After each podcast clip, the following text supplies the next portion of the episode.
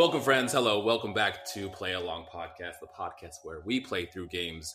Uh, today is the finale episode of Metal Gear Solid. We're excited. This is the last episode. Uh, we're going to talk about our experiences with the end and then at the end give our overall opinions on this game and if we would recommend it to you. I'm one of your hosts, Jared, and today I'm with Kai Hello. and I'm with Ben, Hello. the squad. Okay. Wow. Starting strong. uh, Kai, you're Guy- the hype man. That's your that's your Yeah. job. There, you go. There we go. Well, see, it was awkward because there was no hype after my squad. Uh, I'm sorry. There you go. Uh, some real life stuff. It's been a hot second since we recorded uh, and beat Metal Gear Solid. So And by a hot second, he means a week. It's been one week. Yeah. Yeah.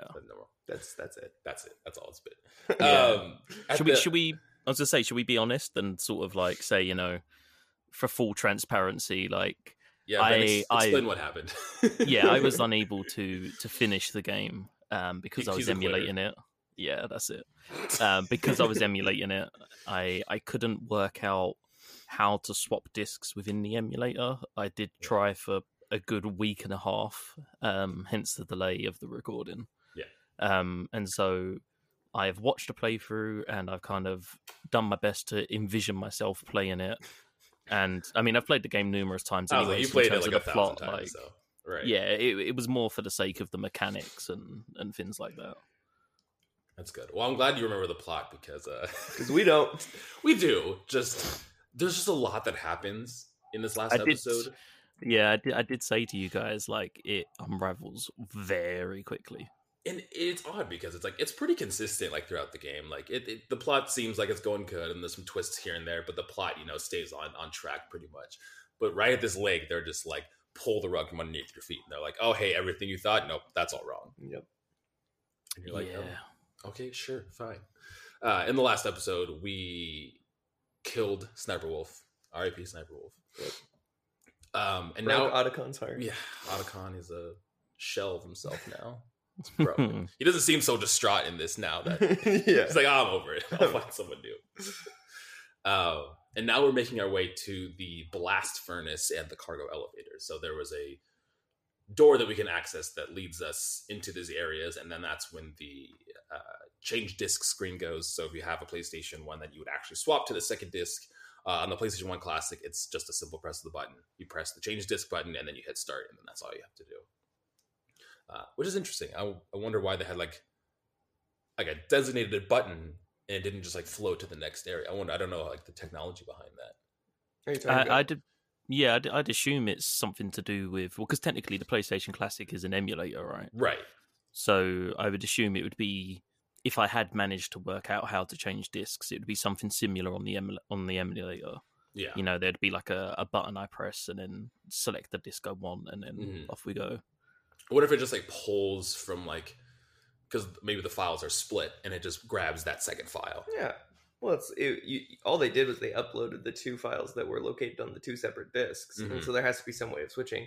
So either they would have to bridge them together somehow, which would require development, or they just put a physical button that's like Yeah, this like- file. Because there's like the power button. That's it's it's pretty. I mean, it's Also- normal like PS1 size button, but the other button's like just as big, and it's like it oh, may have been a decision to be like, oh, this is part of the experience of this game. It's like going to the Mm. second disc. And Yeah. They wanted to keep that in some, you know, way. Obviously, not a disc, but a button that you Yeah. press. Um, you still have to physically get. up I'm interested in how the actual system works, where it can load your character and all of the things you've collected.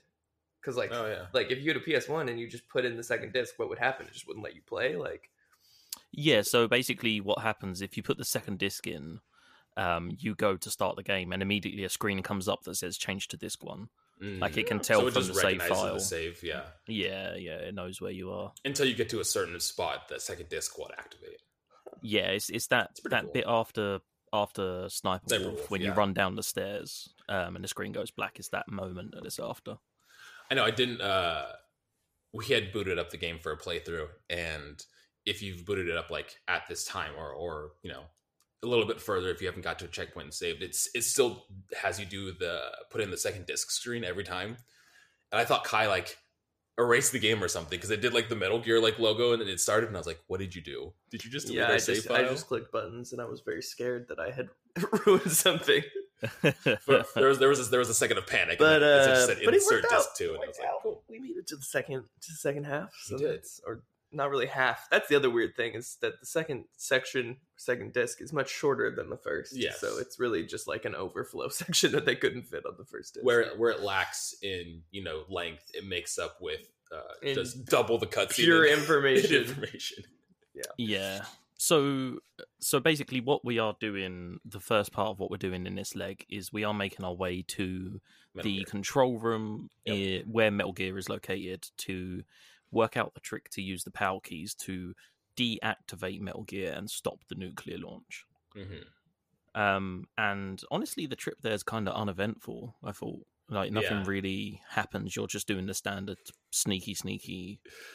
Yeah, so cool. Exactly. Uh, in the beginning, you are in like this blast furnace area, and you're kind of on this elevated platform, uh, and you walk, walk across, and there's kind of this wall that you have to shimmy across, where below is just kind of like this pool of lava. Uh, Oh, there's, yes, There's this crane that's moving back and forth, and if the crane touches you and hits you, then you fall into the lava, which happened to us multitude of times before we figured out that you can duck. Which allows the this crane to go over you, and then it allows you can stand up and shimmy across the wall to the other side.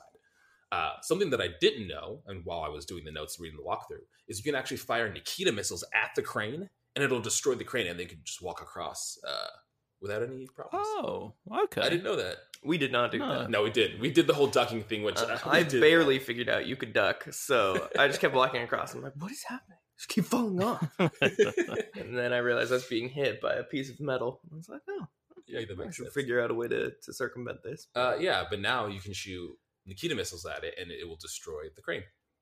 The more you know. the Oh, more, the more you know. I love in the parentheses we didn't do that. Yeah, because maybe we didn't do that. Uh, after you get to the other side, there's a staircase. I believe there's just one guard in this area, and Okay. maybe a. It's uh, filled with lava as yeah, well. it's filled with lava. There's some ammo down here as well as stun grenades, and it, once you get to the bottom of the stairs, if you go around the corner, kind of near the lava, there's kind of this little strip, and there's rations there. Uh, you can get them. So dangerous. we couldn't. Every time we tried to get the rations, we fell into the lava. Yeah. This was, I think, actually one of the only times during this game where mechanically it felt like frustrating in a way to move where you wanted to because it's just kind of tucked into a little corner and there's Yeah. just lava. You just walk a little bit too far, you just jump into lava and die. Um, and it's Yeah, like, okay. Sad. Sad times. Yeah, you got to like weigh up, like you know, risk and reward. You know. I guess. I guess if you get close enough and you hold right, you Tap, tap, tap, tap, you, you can like uh, you push up against the wall, and I guess you could do that same shimmy method that way, and then shimmy back instead of just trying to run that direction. Is what we were doing. Fair enough. Mm, Okay.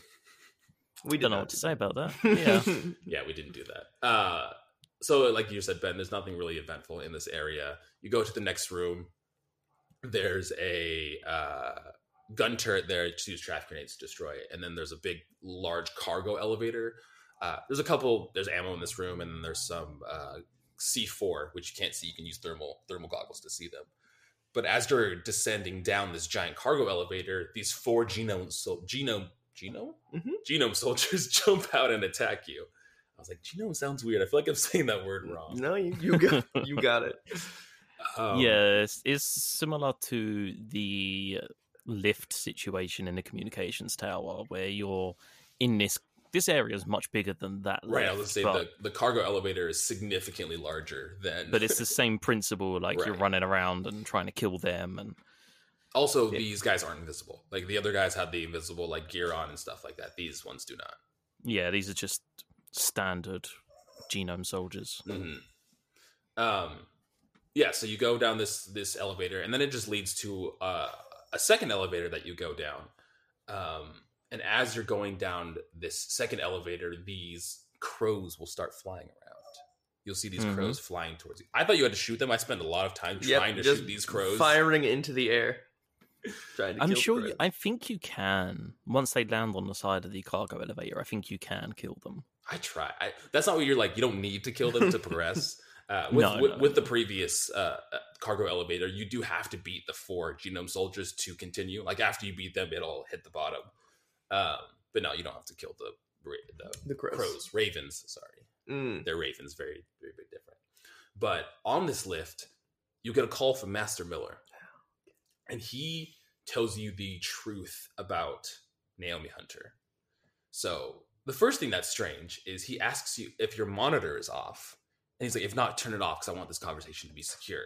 Why didn't we always do that? Like, why isn't Yeah. it our like? Why don't we always have like secure conversations with people? No idea. Uh, no, I don't know.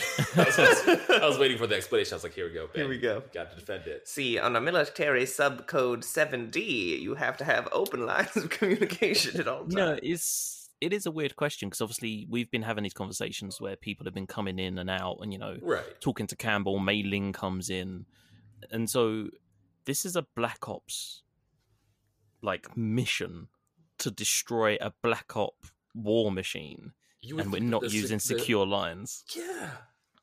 Just some kid with Uh, like a shortwave radio in like a, a Alaskan cabin Just somewhere. The, the cast from Stranger Things Just, like, somewhere. just- turns it on. well, I mean that's how we you ended have a up nice with rack, Naomi. And you're like, what am I listening to? that's how we ended up with Deep Throat. Uh, Ah, there we go. Ah, we are. Yep. you know, so that's that's how he managed to get in because he he circumvented it, and we didn't have our monitor on. yeah, it's it's strange. Uh, but Master Miller will tell you that he was also used to be part of the FBI, and Naomi's story and her background just doesn't it doesn't line up. Uh, Naomi said that her grandfather was an assistant for Secretary Hoover in the FBI, but apparently that wasn't true because Edgar Hoover was a well-known racist, and there's no way that Naomi's father, who she said was Japanese, could have been part of that project. And there was also, um, she said that he was involved in the mafia stings in Oh New yes, York, yeah, yeah. and the timing was wrong because it started in Chicago, um, Yeah, and it was like a decade later. Yeah, it was in the it was in the '60s in Chicago, and it was in New York. So something about Naomi's story is not quite not quite lining up. It's not lining up. But Master Yeah, was but like, you know, that's- I'll look into it. You keep doing. Yeah, thing." yeah, he's like gonna probe his like FBI confidants and and find out what's happening. So after your conversation with Master Miller, you get to the bottom of this cargo elevator, and it's it's looking a little cold down here. There's like some chill on the doors. It's kind of looks like It's a big refrigerator. It's a big refrigerator. Uh, before he tried to paint the scene and Kai just, it's a just big cut refrigerator. it down. Imagine a big walk-in refrigerator. I was trying to you're paint the scene you're here. there. You're there. It's all it is. it's a big it's a big like walk-in freezer uh, before you enter into this room there's some items you can get uh, there's nikita missile ammo there's some c4 i believe there's some rations right before you here too. But this is where you get to the fight with vulcan raven the second boss fight with vulcan raven. He's no longer in a tank. He is his big boy self. He has his big gatling gun with Backpack attachment. But is that like where his ammo is is that I like assume- gasoline I- I- it's huge it's like this big like I'm gonna I'm gonna say ammo. I'm gonna go with ammo. but normal miniguns have like the strip or like the ammo that comes down, but he has like this big barrel on his back. Yeah, it looks like he's ripped it off of a jet plane and has Whoa. like stuck this turbine on his back and has the minigun in his hand. Classic. Well, what I thought I thought it was a flamethrower at first because he had the big canister on his back. So I was like, oh, he has mm. his thing is like a flamethrower. Maybe it'll like there's this icy in here. Maybe like fire will have to do with this boss fight. No, it's just a it's No, just, just a, a blah blah. it's just a cur- turret. It's a giant gun. Uh, yeah. I but admittedly, this okay. So Psycho Mantis is my favorite fight because of the the mechanics of that fight. But I feel like this Vulcan Raven fight is probably my second favorite. Yeah, I would say that. uh, I would. Th- I think the Vulcan Raven fight was probably my favorite one in this because game. you so you're in this like room with these massive shipping containers and the idea is that you're playing cat and mouse with vulcan raven if he sees you he will shoot you and you can use all different types of weapons you can use your c4s your Mhm. claymores your nikita anything that will allow you to attack him without you seeing him like without Right. him seeing you I would. but there are also oh sorry go on. Yeah, I would say that the probably the easiest one is just Nikita missiles because you can just kind of go it to the distance or away from him, and you can just control the Nikita missile to get him. Uh, if he does see the Nikita missile, because you can see his cone of vision, which is fairly larger than normal, like genome soldiers on the map, he will shoot the missile and your missile will explode. So you have to kind of circumvent that and try to get around him. Uh, I tried using C4, but the problem is the C4 will disappear when you put it down, and I stepped on my own C4 plenty of times. oh god okay could have mind detected Oh yeah, that's true. You could use the mine detector. Nikita, Yeah, but I mean- missiles are fine. Nikita, Nikita missiles are the way. Um, But the thing that I liked about this was the the really small parts. Like he will, the more the fight goes on, the angrier he gets. He like knocked down like shipping containers, like blocking. yeah, there'd like, be like two go. stories high, and he knocks them down, and then they start to block your path, and hmm it was just a really nice use of a 3D environment. Well, it kind of Um, reminded me of the boss fight with the Iron Knuckles in Legend of Zelda. You know, Yes, how yeah, this one also because when he when he'll break some of these containers, sometimes items will fall out, like ammo or rations and stuff like that. So it was similar to that fight where you're fighting the Iron Knuckle, where if he hits those pillars, that you can you can lure him towards the pillars to hit it and get hearts back. yeah, and I, I think I think one of the reasons that the same as the Iron Knuckle fight, one of the reasons I liked it so much is because it's nice to see developers actually obviously i mean nowadays it would happen all the time but Right. back in like back in 98 you know it, rather than just being oh we have a 3d environment it's like Taking okay we have a 3d that. environment what are we going to do with it Right. And I think the the Psycho Mantis boss fight did that too, you know, because you're not only trying to attack Psycho Mantis, but you're being aware of your environment. Like he's gonna throw like the busts at you or the chairs, and you're also avoiding those things while trying to shoot him. So uh, that one does it a little bit, but I think the Vulcan Raven boss fight definitely does, yeah, it, does yeah. it better, in my opinion.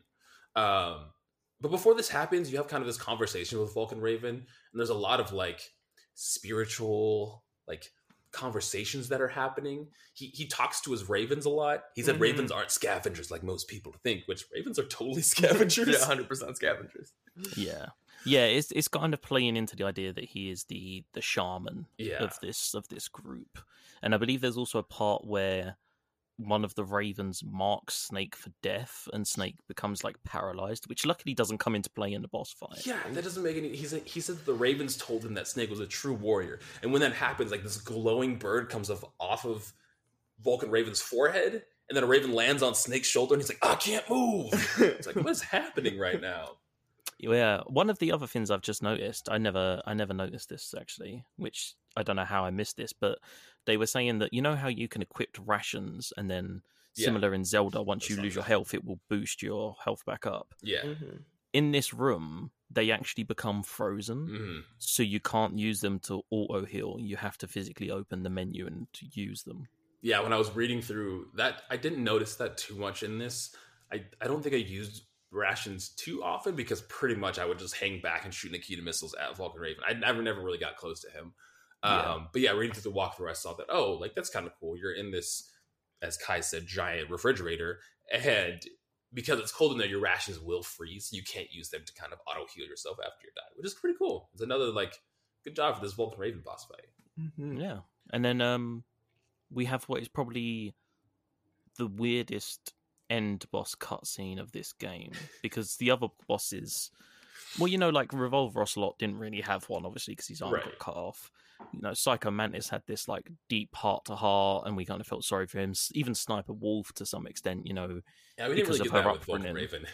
no, he's kind of against the wall, um, and he's just talking to Snake about how, you know, he will see him at some point, and then he gets eaten by ravens. Yeah, and, and like before that, he's like, "I'll give you this hint," and he does explain to you that I mean, what we've already known at this "Oh point. yes, yeah, yeah, that decoy octopus was the DARPA chief. The DARPA chief wasn't actually because we had suspicions, but I don't think there was any concrete like Confirmation. confirmation in the Yeah. narrative that that was the case. So he tells us that he gives us that hint that decoy octopus was DARPA chief, and then he gets eaten by his ravens, Mhm. and Yeah, all that's 'cause left he is was- his gun on the ground, not even bones. No, no. Um, he he because he mentions that decoy octopus drains the blood of the people he wants to intim- like impersonate, Right, and that's which how is he why can- the corpse was was there. Mhm. Um, he does give you at the level seven security card, which you look perplexed. What's your? Oh, I'm not perplexed. I just want to mention we did not cover the amount of talking that this man does ab- about just random stuff that makes Well, no sense. in the, in the beginning before the boss fight, he brings up like he's like, "Oh, Snake, do you know about the World Eskimo Indian Olympics?" yeah, and then about the ear pulling, and I was just like, "What is happening?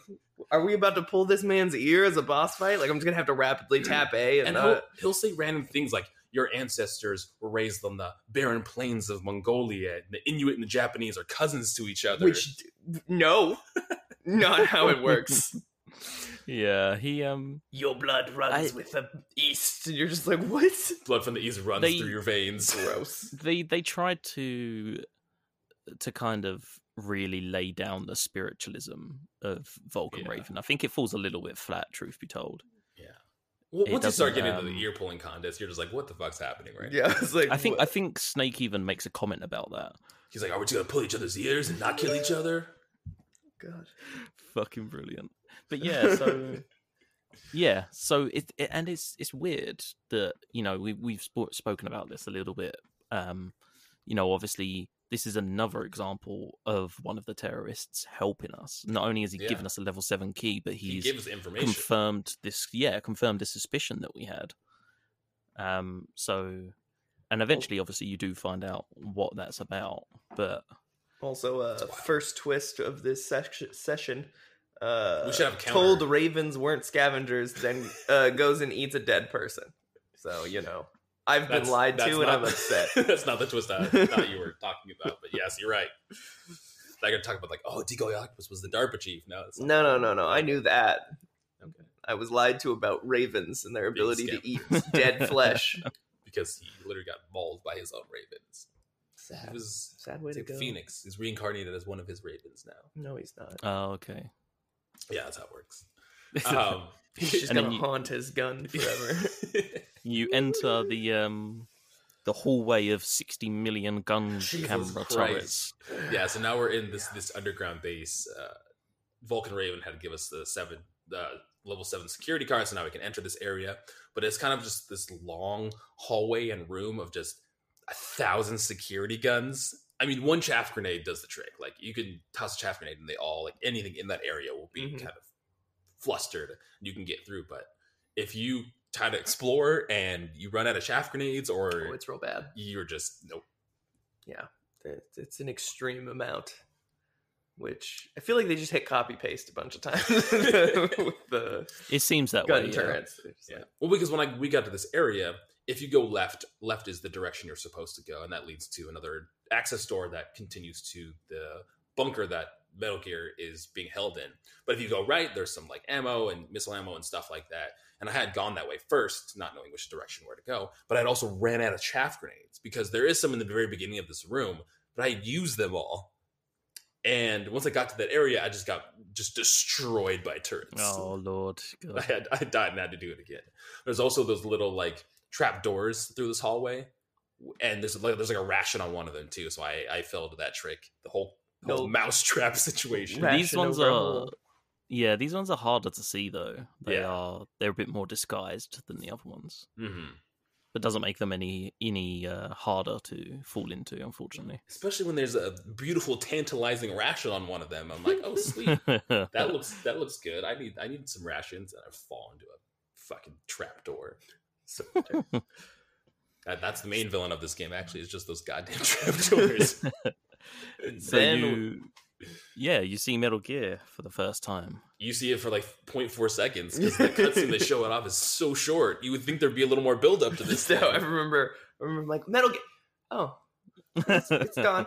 Okay. uh, there it is Yeah, it's a it's a very short cutscene. It's like this long hallway, and then you get to it, and then it kind of pans up to it, and then it just like fades to black. And you're like, oh, you're back again, hmm which is and then you yeah you make your way up these multiple ladders Mhm. to the top of the place to get to to the control room and Otacon becomes this like super needy boyfriend who Yeah, he calls you, insists like, on every- calling you every, every, like, five minutes. Seconds, yeah, Oh my god, he calls you. He's like, so he calls to explain that he's um, hacking into Baker's files to try and understand the secret to using a power key because, as far as they know, there is three that you need, but they, Snake only has one. Mhm. And he will call you up and just talk about shit that he finds in Baker's file that is honestly quite irrelevant. And every really single time, is. S- Snake will be like, "Any update?" And he's like, "Oh no, no, I'm still working on it." He's like, and I "Snake, think he does call He's about like, four "Yes." He's like, times. How you doing, man? How- how's it going? How's it going? but eventually he explains that um Oh no, sorry. You get to you get to the cutscene, don't you, in the Yeah, actual but- control room? Yeah, but before that, before we even like hear the conversations with Otacon stuff, you get a call from Master Miller. Master Miller is giving you a little more information on Naomi. They and they bring the Colonel into this conversation because before it was just Master Miller and Snake, and now they're bringing the Colonel in and they're saying, "Hey, Naomi Well, I actually think might." I, is that no, I was gonna say, doesn't the Colonel, um, Master Miller's like, it's about Naomi. Turn your monitor off, and then Campbell's like, what's that about Naomi? And like, right, like before Burst he into can the even like get a chance to just, turn it just off. Just waiting, just waiting by the the comms link. He like, he has nothing better to do. He's just sitting on there waiting. what was that about Naomi? Whoa, jeez. Yeah, and they they tell him that they they believe that Naomi's a spy because her story her story doesn't really check out. Uh, and it turns out that there was a Dr. Naomi Hunter, Mhm. but apparently it's not the woman that we've been talking to. nope, she disappeared in the Middle East with the plot of this game. It's gone. so yeah, Master Miller is, is hinting to this idea that the Naomi Hunter we know has stolen the identity of this of this woman and is impersonating her for unknown reasons. right. Miller also tells the colonel to place Naomi under arrest and begin to interrogate her to see if she has any information because they don't know.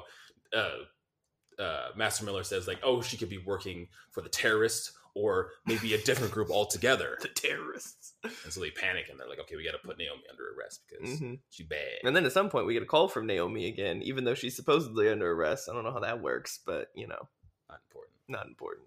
None of that's important. Uh, yeah. So like Ben, you said you after that you begin to to scale Metal Gear, and all the while you get random conversations from Otacon trying to establish connections with us because he's lonely and sad. hmm We did kill his only love. Yeah, I was Moved going on to to say. he's, he's, he's very needy. He should have just taken one of her wolves. He could have like been a furry and just like Gross. Okay, continuing on. continue.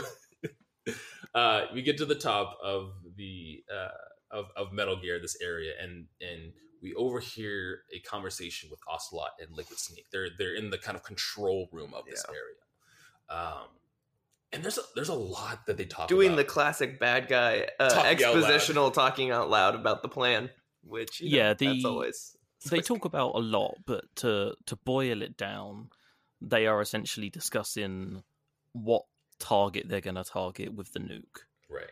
Um, and so they're debating. I think they settle on China. China. Yeah, Yeah. They, they they were going to do Russia, and then which doesn't make sense because Ocelot loves the motherland. right. Well, that's what he was saying. He's uh, uh, his excuse. Liquid's excuse was like, "No, don't worry. I don't want to drop a nuke on Ocelot's motherland of Russia." It's like, is that your really? ex- That was that your a valid excuse? excuse. Um, but he does uh, he does allude to that there's a nuclear site in China, and if we send a nuke there, then it's easier to conceal that from the public because it was already a nuclear site. Mhm. That's they, they could just like play it off as an accident or something like that. Yeah. yeah. So rather than like having to, so the, basically the idea is that with that, the U.S. government can come to the negotiation table without Right. having to acknowledge the existence of Metal Gear REX. Right. Um, but all the time this is happening, there is a camera directly Oh, pointing at Solid Snake, Yes. and Ocelot is looking at this camera. And I don't know how Snake didn't see this, um, but He's also ho. not hidden very well. His like shoulders, like he's like a little too like Little wide, Literally the world's worst. and his spy. shoulder is like like you can see his shoulder from like the doorway, and like, dude, you're not a, you're not very good at hiding. What are you Yeah, doing? and then I think towards the oh, so during this, Otacon calls and explains that he's found the trick to the power code, and that the key is made of, I believe he calls it like a a memory alloy. it's like membrane memory alloy or something like that. Yeah, But basically, the idea is that it will change with temperature. Mhm. Um, which is a legitimate thing that Is really does exist. there you go. okay, Uh, This is your this is this is your science section of Play Log Podcast. Yeah. Uh, certain blends of, I believe it's titanium and aluminum, when you apply heat, they will uh, return to their original like memory. Mm. So there is science here. there you go. okay, well, Um, but during that conversation with uh, Ocelot and Liquid, they also talk about um, their demands for for they're trying to have the president given to their demands, which is Big Boss's DNA and one billion dollars Mhm, apparently. Because of course. Well, and they're, they're going to Nice use that money to number. cure the genome soldier mutation, is what they were saying. Which yes, wild. this is also the first time we hear about the about FOXDIE hmm and the FOXDIE Mhm. vaccine. Which Although we don't know what it is. Right, it, it's just part of their demand. They also want the FOXDIE vaccine, but we we don't know what that is so far. But apparently, it also killed Octopus and the ArmsTech, But yeah, not Kenneth Sniper Wolf. Baker. Yeah. but not Sniper Wolf because I, she was like taking pills or something. And that's why she was unaffected. So what they were saying? Yeah, it's, she she- apparently she was on some some form of anti-anxiety medication that caused her to not be affected. I, th- I think what they're what they're alluding to is that basically they don't know why she wasn't affected, and right. one of them throws out the idea that the diazepam she was taking is the reason that Right. she was unaffected. I'm not sure a muscle relaxant would stop you from Die. dying to what we find out FOXDIE is later on. Yeah. Um, Yeah, but Um, we also Yeah. find out that Liquid is trying to continue the the dreams of Big Boss because he calls this new facility he calls it Outer Haven, Outer Heaven, which I believe was the original like location. That's where, um, like, so was. yeah, so it's the right. So so Zanzibar was Metal Gear. right, and that's where Grey Fox was killed. right, or quote unquote killed. And then after the events of Zanzibar, Big Boss relocated and created a place called Outer Heaven.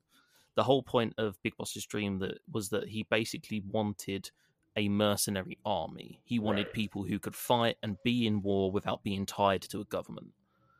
Um, and so Outer Heaven was supposed to be a safeguard for this mercenary army so that these people could come together and they could fight and do war and do the things that they say they enjoy without being Love me some tied to the government. well, it, it kind of plays into that whole idea of Right. like, you know, they're, they're no, they're only soldiers. They have no life outside of war. Well, I mean, that's that's like from what we know so far is Snake. Like he, that's his job. He lives and breathes doing these kind of missions and Yeah. fighting in war, and apparently doesn't have any life outside of that. That's the, no, that's that not true. his Whoa, whoa, whoa, whoa! That's not true. He is a musher, sir. Oh, I was just about to say he mushes like husky dogs. Man. Yeah, and that is a very normal human also being thing to do. Fought them. yes, he did. in war. Yeah. Um, He done like a Princess Mononoke, like he rides them into into battle. With Uh, also, I think there's a huge missed opportunity with the ending of this game dealing specifically with mushing dogs, but we'll get into that. That's, that's one of my greatest letdowns. Um, so yeah, a- after that conversation, you do get a call from Otacon explaining the whole PAL key situation, and now what you have to do is it, they don't tell you exactly, but they're like you need to find a cold area to get the key to change into this form, and you need to find a warm area to turn the key into its other form, and then there's a third form which is just its Room temperature. room temperature. Um, Three laptops on a desk, which seems like the least secure way of, uh, you know, arming or disarming a nuclear weapon. uh, yeah, yeah. It's wild. Um, so now we I mean we've been to a cold place, we've been to a hot place. We have to go and make our way back to those places and and change the key's form. Mm-hmm. Um, something that we talked about, which is in the GameCube remake of this, the Twin Snakes. Instead of having you travel back throughout this entire level, there's actually two vents in this room. One that blows out hot and one that blows out cold. If you stand next to them, it changes the key, and you don't even have to leave the room at all. Which, going back, isn't that tedious? No, that's No. why I was telling Ben. I was like, actually, like doing it wasn't that bad. It didn't take It wasn't that as bad as I remembered. No. No. but having it where there's just it's accessible in that room, Mhm. it cuts out a lot of that backtracking. Yeah, you do have to Yeah. keep climbing over the top of Metal Gear, which I Yeah, would say that that's probably annoying. the most annoying part because a- after you climb, like, there's probably two ladders going up, and then you have to do one going down to get to the other side of Metal Gear where the uh, control room is. But there's like a, a not a cutscene, but like the screen blacks out and then comes back in every single time you go up one of these ladders. yeah, So I would say that's probably the most frustrating part. It slows down, but other than that, and I wasn't sure, like, because the whole time we were doing this, I was under the impression that, like, okay, we have to go get these keys to these temperatures, but then we have to hurry back because I was, if you take too long, then the, the key would go back to room temperature. I don't know if that was true, but that's that's the impression that I was under. I think you have to take a fairly long time, but it Okay. does. It It does, does, eventually go back. because I know that if you, I've done it before, like back when I was a kid. Um, Mhm. Like if you if you freeze it and then go through to the blast furnace, it will It will- change to hot, and then Oh, okay, that makes sense. We missed a, a key part of this, which is where the key gets shot out of your hand Oh, that's Yeah, and then just about to eaten by say, a yeah. rat. And you have to go into the sewer. I don't know how we forgot about that. So the ocelot and liquid. liquid snake are standing there talking about their world taking over plans and they obviously know that you're there and then you have the key out for some reason at the end of this conversation and then ocelot shoots the key out, your of hand. out of your hand and it falls three stories down into the sewer which then you have to use thermal goggles to see but there's also other stuff down there as well and it, they're all just kind of like these red-ish blocks Yeah. and then uh, Mhm. the key card has actually been swallowed by a by a rat. Well, a because if sewer you, rat. if you die, it runs around. if you die, the key card's in a different location. yeah. So the whole theory was that it was eaten by a rat. No, but it was it'll it'll tell you too. We just didn't. We did it so quickly that it never got to yeah, that point. say, but Master Miller does call. Yeah. and he's like a rat ate it. It's like a rat ate the PAL key. it's like what? I mean, he's the rat expert around here, so Clearly. you gotta Yeah. trust his decision. Uh, and then you can take the PAL key back up to that room, which is now unlocked, but Ocelot and Liquid are gone, and Right. you can put it in Yeah. the room temperature slot, and then you go do the other two, Right, which right. is Yeah, because surreal. yeah, when Ocelot shoots, because he sees. Obviously, he knows Snake's there because of the camera, but he sees the shoulder popping out from the door, and he shoots at it, and that kind of triggers an alert. And obviously, it shoots the hat, shoots the key out of Snake's hand. So you have to go through these soldiers to go all the way down to get the key, come back all the way up, do the room temperature, and then you have to do them in a specific order. I believe you have to do room cold and then hot, or is it hot and then cold? I don't. But don't there's know. a specific We- we- order. We, did, did, it. we did it hot. right. So because I mean, the cold area is clearly the closest in proximity to the Yeah. control center, and then the the furnace is farther away. So that's just when you're in that room, you can automatically like we did the room temperature one because we were there, Mhm. and then we just did them in order of how close they were. yeah, to so we did room control. temperature, cold, and then hot. Yeah. I don't know if you if you passed the cold and heated up the key and then went back and then you did the cold first, if that would make any difference. I'm not actually sure. No But- idea. That's not the order that we Uh, did it in. But when you get to the elevator, you get Yeah. a call from our boy, from Master Miller, Master Miller. And Calls he us out. tells you that he actually has a friend in the Pentagon. He's got friends in all the places. Yeah, friends in high places. And he said that they were were making a new assassination weapon called FOXDIE, Dun, dun, dun. which is this virus that targets certain individuals depending on their genetic code. And they're insinuating that Naomi And who do we know that that likes knows- jeans? that Naomi could have been behind this these FOXDIE attacks, which simulate heart attacks. Uh, and then the colonel comes on and says that Naomi is they that she placed Naomi under arrest and that she's currently being interrogated. and then we get a call from Naomi. How? Someone explained to me since we were just told she was being interrogated and she's under arrest, but she still has her com link activated that she can call us. Yeah. So on the way back down from the furnace, you get a call from Naomi, and she kind of explains this whole reasoning behind everything that she's done. which is a lot. So she explains that obviously she's not Naomi Hunter, that she doesn't know her real name or what her parents even look like. Which is a weird detail to include. she said, Um, I don't know. n- n- No one.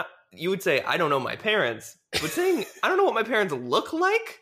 Oh, okay. In in the, the Yeah. wording, yeah. The I was going to wording. say it does. For, You it, could it say, like, I don't know foreshadows something like. Right. Yeah, you can say you don't know your parents, but I don't know what my parents look like. Like, It's like I know that I know they're called Dave and Jenna, but I don't know Which if she's is- blonde. Is which she is- brunette? Is she? which is not the most surprising part of this conversation. Right. The most surprising com- part of this conversation was that she was found in Zimbabwe, which is fine. she You was found she was found in Rhodesia, which is current day Zimbabwe. doesn't matter. That's not that's not the the problem.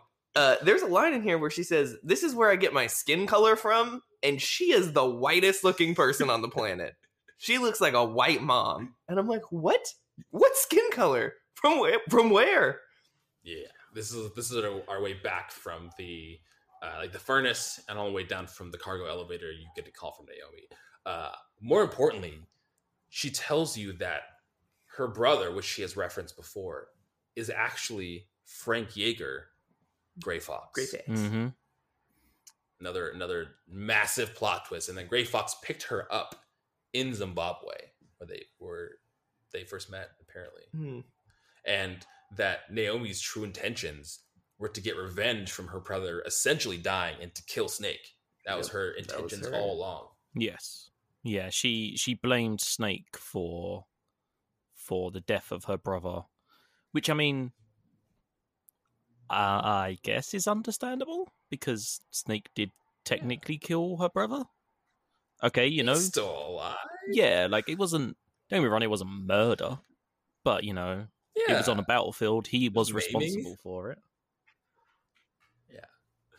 Um, and we also find out that Snake was injected with FOXDIE as a part of this operation. Yes, and it was actually ordered by the Pentagon. Yeah, the part of the plan was to inject Snake with this bad juice. Yeah, so what she juice. what she explains is that if I remember correctly, it is this conversation where she's talking about how the plan was to inject Snake with the FOXDIE because that would kill him as revenge for her brother's death, but would also Mm. kill the terrorists when they came into contact with it.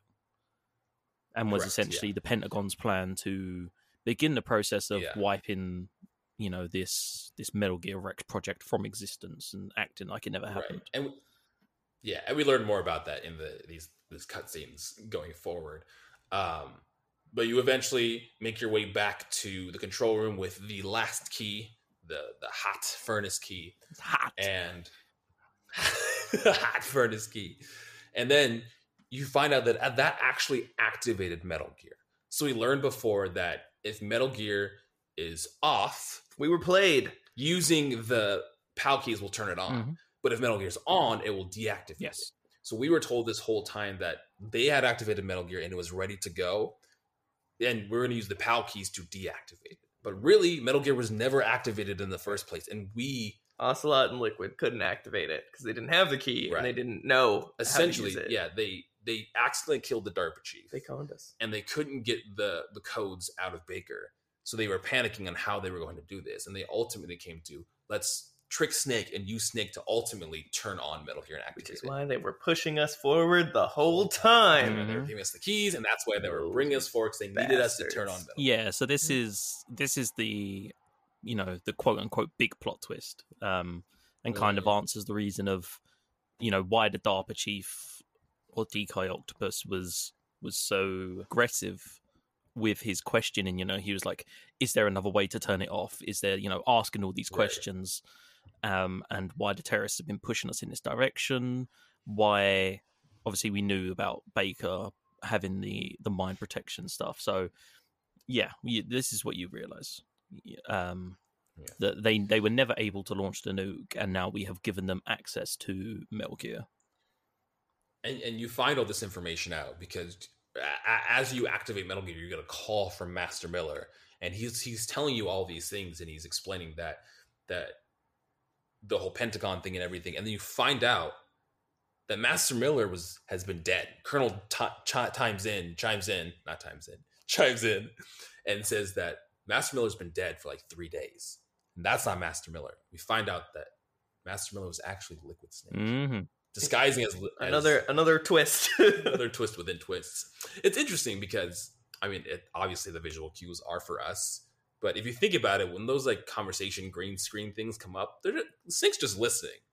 But in the little screen that shows uh, Master Miller, he like takes off his sunglasses and like pulls his like man bun out or something, and he's like, "I'm liquid," and Snake's like, "What? what? it's like, bro, I can't, I can't about? see you. There isn't a screen. I can't actually see you." You can hear the ruffling of a man bun a mile away. and this is Uh, this is a really really nice feature because I don't know if you guys came across this, um, but there are very very very subtle hints to this throughout the game. So any scene Good where tell. Liquid is involved, if you try to call Master Miller, you'll get no response from the codec. So when you was fighting the Hind D on the top of the roof, you can't call Master Miller because he doesn't pick up. Because obviously he can't Liquid can't don the disguise of Master Miller while he's flying the Hind D. I can, just picture like put him like his glasses are always askew, his hair's not up. It's like Just a "Is that- helicopter in the background. Just, like, "Is that a helicopter in the back?" Yeah. Oh, don't worry. what do you want? Dropped his Ray Ban aviators somewhere, and he just he's like, Yes. disguise isn't complete. Call Um, someone else. that that's that's interesting though. I, I mean, because usually you call Master Miller you know he provides you with information on kind of what you're doing in the surroundings and stuff like that. So I I mean, if you were stuck in the Hind D fight or whatever, and you called Colonel and you were trying to find out, you were just calling everybody, and you called Master Miller and no one answered. That's interesting. Mm-hmm. Yeah, it's. I don't think we ever We called were- Master Miller. we were really bad at calling people. To Yeah, be we honest- were. we No, God, sorry, you was talking. No, I was saying That was, we uh, that was it. We were bad at calling people, and we only really had those conversations when it was prompted to like, Yeah. oh, you're getting a call from somebody. Yeah, I mean, realistically, as as horrible as it sounds, there are only four people in this game you need to call, and that's the one four zero point eight five for either Campbell or Naomi, uh, Mei-Ling, Otacon, and Meryl. They're like the only four people. Yeah. Like they have Natasha, and they have these like flavor characters to kind of, you know, bulk out this mission. But realistically, like Natasha just talks to you about, you know, how nuclear waste is a bad thing. Like, okay, Natasha, we, we all know. Like, you know, it's I'm surprised with all of these plot twists that Mei Ling got out of here scot free without any weird shit happening to her. Yeah, yeah. Mei Ling, she kind of got dragged into this mess. Actually, bless her. she pulls off a mask and she's just like, Yeah. Some Scooby Doo shit. Terrible uh freaking catchphrases and metaphors. Uh, she's the real enemy of this game. Uh, she she has a metaphor for everything. Chinese, Oh, she really Russian. it does. does not Uh, matter.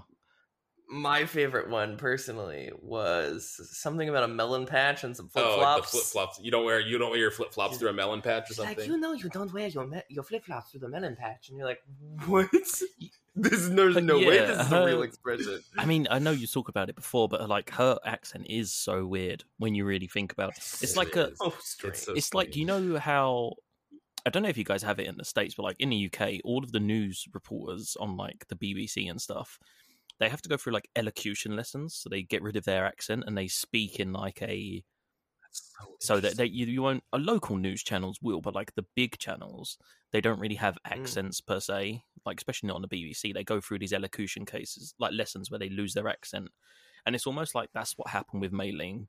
Like they couldn't find an Asian voice actress, so they were like, "Do you know what? Let's put somebody in there and like just put a tang, just put a tan of like." just, just some spice. No, like don't not specifically, just the Far East in general, just a Far Eastern accent.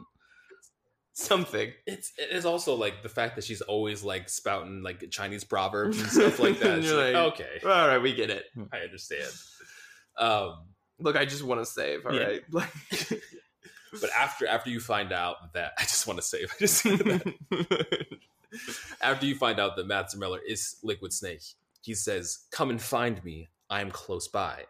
And you leave the control center and you see him standing next to Metal Gear, which there was a giant window in the control. You couldn't see him standing right uh, with like, his cell phone. You couldn't see him standing right. no, because he there? take he With his takes the whole, knee. like- He does that position that Snake does. so Oh yeah, he was you're out of right, view. right. with his whole like Master Miller costume. yeah. He's like on the phone with Master Miller. He's like, "Is that you standing next to Metal He has, Gear?" a, he has one of the four missing cloaking devices. Oh yeah, yeah, yeah. You're right.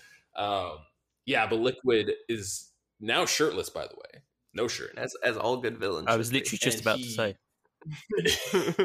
he essentially explains what we just talked about. He tells you that he says, "Oh, Snake's just blindly going with orders like he normally does. You're just a pawn in the Pentagon's plan.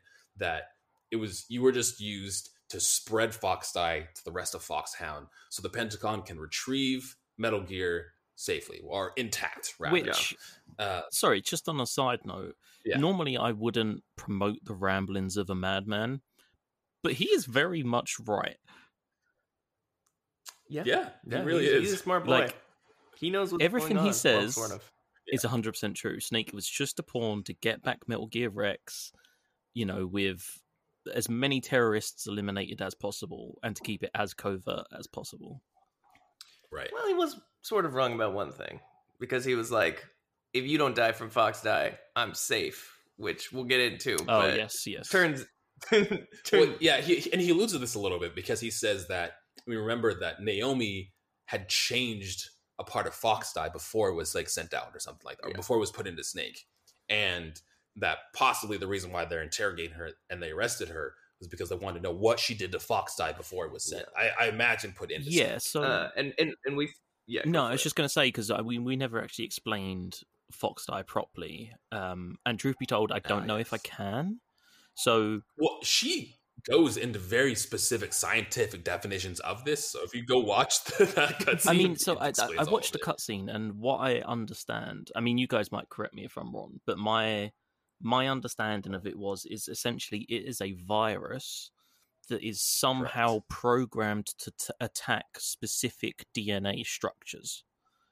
Um, so the idea is that you can quote unquote program it to attack a certain Right. group of people, um, and then it will spread that way. So by snake being in contact with people, similar to how like a normal cold is spread by talking near them, they would become infected with this FOXDIE virus and essentially die.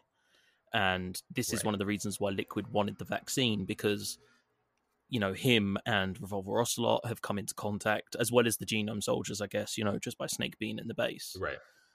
Um, I don't know how you program viruses to attack genetic code. I'm I'm not. Sounds terrifying, by the way. Yeah, I'm I'm not a uh, I'm not a virus expert. Like I have a bit of the science knowledge. What's, what's the name for someone that studies viruses? Uh, Virologist. no, that's not true. I mean, epidemiologists study Maybe it's the epidemia. effect on, Effect of of viruses? viruses and Yeah, like something like that. I guess. Yeah. epidemics on Yeah. on humanity. But like what she's doing, she would work in the study of genes. Yeah. So gene- Yeah, and this is a this is a theme that comes up again in Metal Gear because in Metal Gear Solid Five you have these parasites that attack people with certain vocal cords. So you have like an English strand of a of a virus. That makes less sense. yeah, see that the whole point is like that's the reason why Quiet doesn't talk because she's been exposed to the English Ah. strain of this parasite. So if she talks, and then it, it's weird. There's this whole thing where like if you speak Russian, you can't catch the English strain, but you can catch the Russian, and like it's it's it's strange. But this whole idea of like And Mei Ling never died. this this idea of like targeted viruses or like you know parasites it's is is a is a fin in in the Metal Gear franchise. but, but also what's confusing is I know a little bit about viruses, and viruses usually attack cells, not DNA, and DNA is much smaller than cells. So I don't know how virus is like targeting DNA. That seems Yeah, so- and not I mean, okay, this is not gaming related at all. She does go But- into like she's like talks about macrophages and she talks about like traveling to the heart and yeah, yeah, so heart attacks. so basically, from what I remember of my A level biology, the way the way in which viruses work is that they basically pierce the membrane of a cell and then insert themselves into the cell.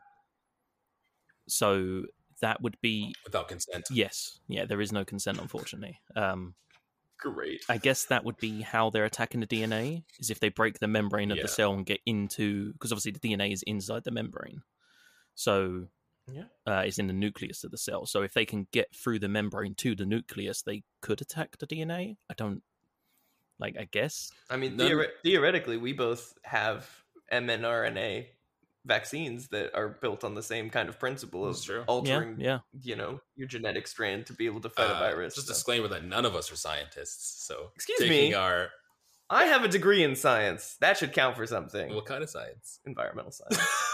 Why does that matter? It doesn't. You bastard. just wanted to rip on you, man. Yeah. I just wanted to give you shit. Just, just Next week we're not going to revoke my science. we're not going to hear from Jared next week. He's just going to yeah, mysteriously it'll, just be, disappear. it'll, just, it'll just be Kai. All right, Jared's taking a graphic designer. Okay, you get one art degree, and everyone doesn't let you live it down. so Metal Um, Gear. but after this, yeah, that is- so the game. after this this conversation with Liquid Snake, Well, hold on. There's more that happens because you finally get confirmation that you're actually related. Les related. enfants terribles. Because yes, Oh. the terrible children.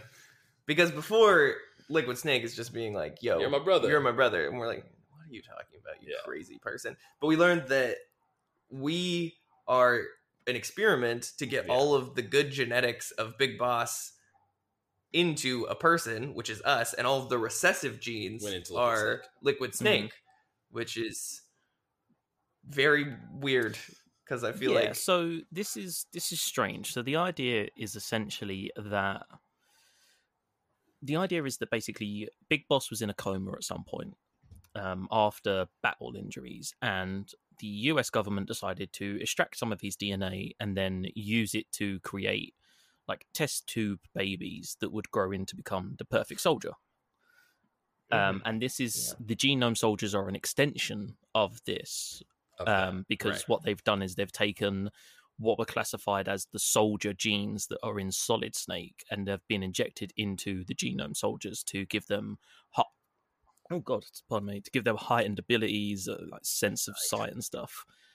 Mhm. Um, yeah. I do want to say that just because a gene is recessive doesn't mean it's a bad gene. yes, Like, correct. like brown hair is a recessive gene. right. or blonde hair. I forget one of them is a recessive gene. That's not a bad thing, you know. So this this idea that Liquid Snake has the recessive genes and he's somehow inferior, even though he has the same really fucking want, like- code name as them. Yeah, I really want Liquid Snake to just be like a really fat, like short person. He just, just looks like Just Thor from Endgame. You're the reason that I have all these genes. Just no yeah, teeth. I know. He's like the, the same physique as Snake, and he's I mean, he's a good looking guy. He's, Uh, He's probably better let's looking see. than fucking Solid Snake. Let's be honest here. Like, Yeah. Snake doesn't even have any eyes. I mean, Yeah. He's Liquid's just- ripped and he's got long blonde hair. Like, he has a nice Uh, tattoo in his Liquid shoulder. also believes that the Genome soldiers are his relatives, which is why he's fighting to save them from the inevitable death of FOXDIE, which was a lot to take in. yeah, I don't like, know if these I don't know if injecting somebody with the DNA makes them your sibling, but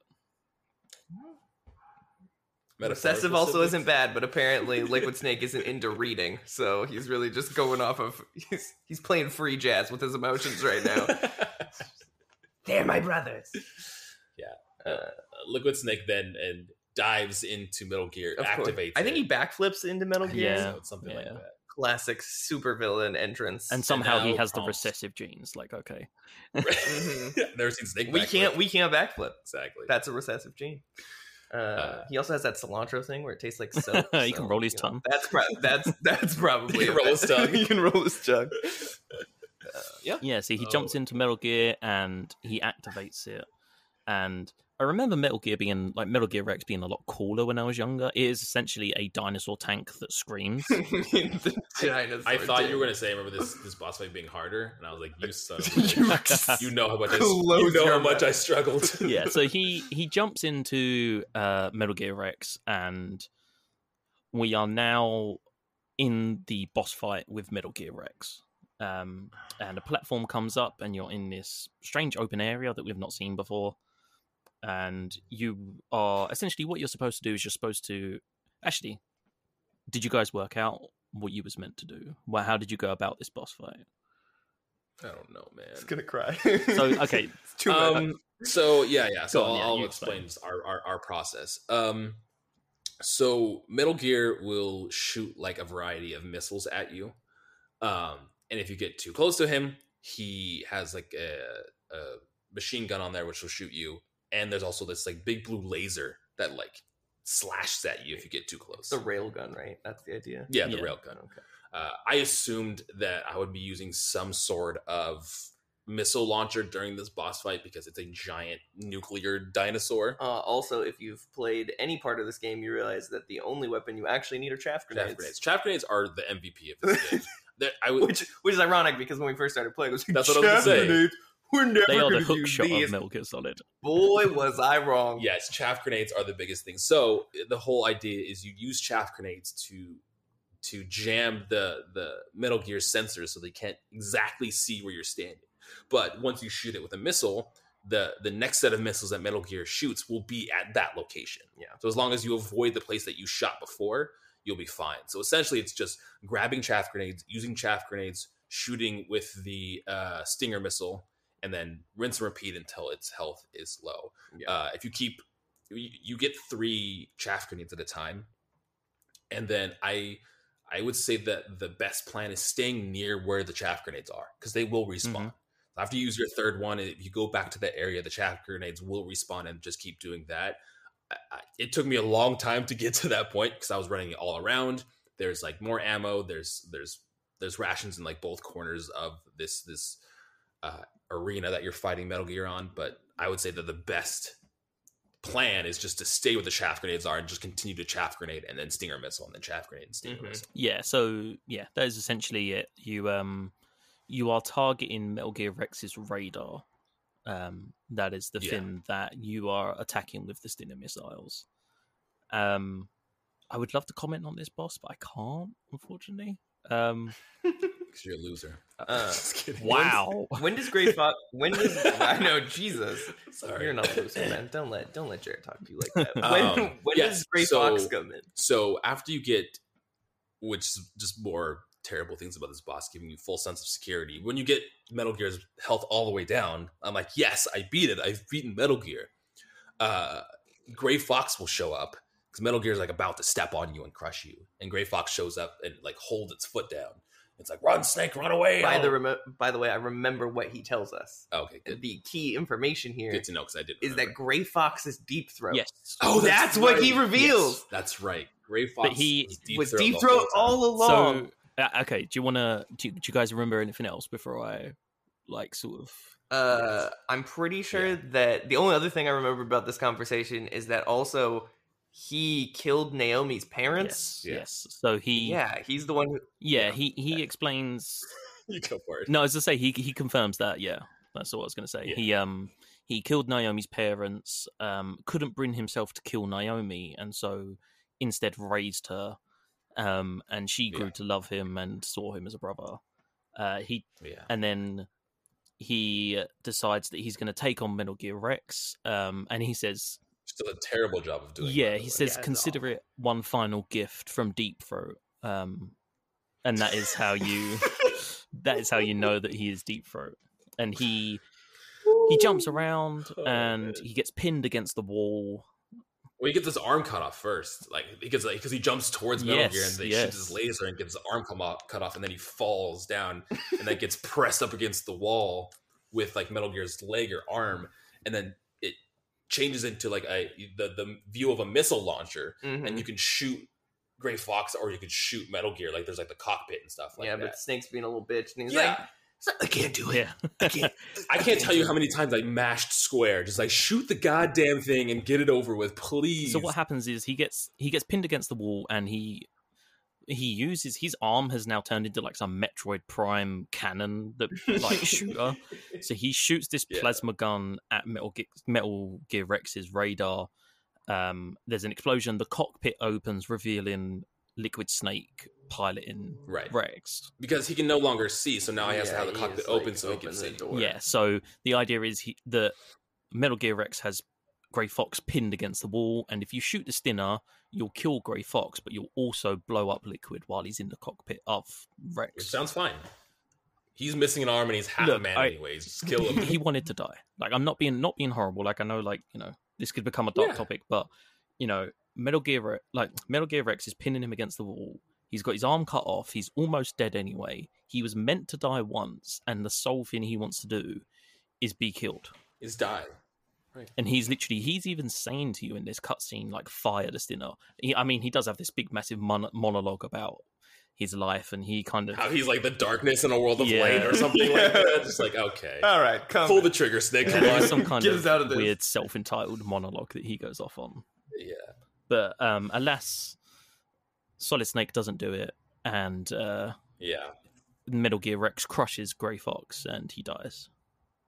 Well, he like, Like- scrapes him off of because they're up on a ledge, and he like scrapes him off and then steps on him. Oh, yes, he does step Yeah, on him, yes, yes. gross. Yeah, and then he just it it, it pluges everywhere. And now the issue is you have to do the Metal Gear fight all Yeah, over. Metal again. Gear Rex. You do the same 2, Electric Boogaloo. Let's go.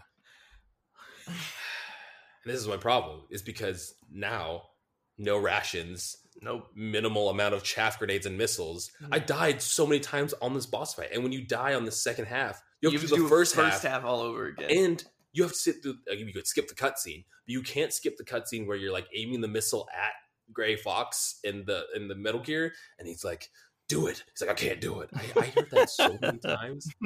My square button's broken from how many times I want to just mash it and shoot the missile and just get everything over with.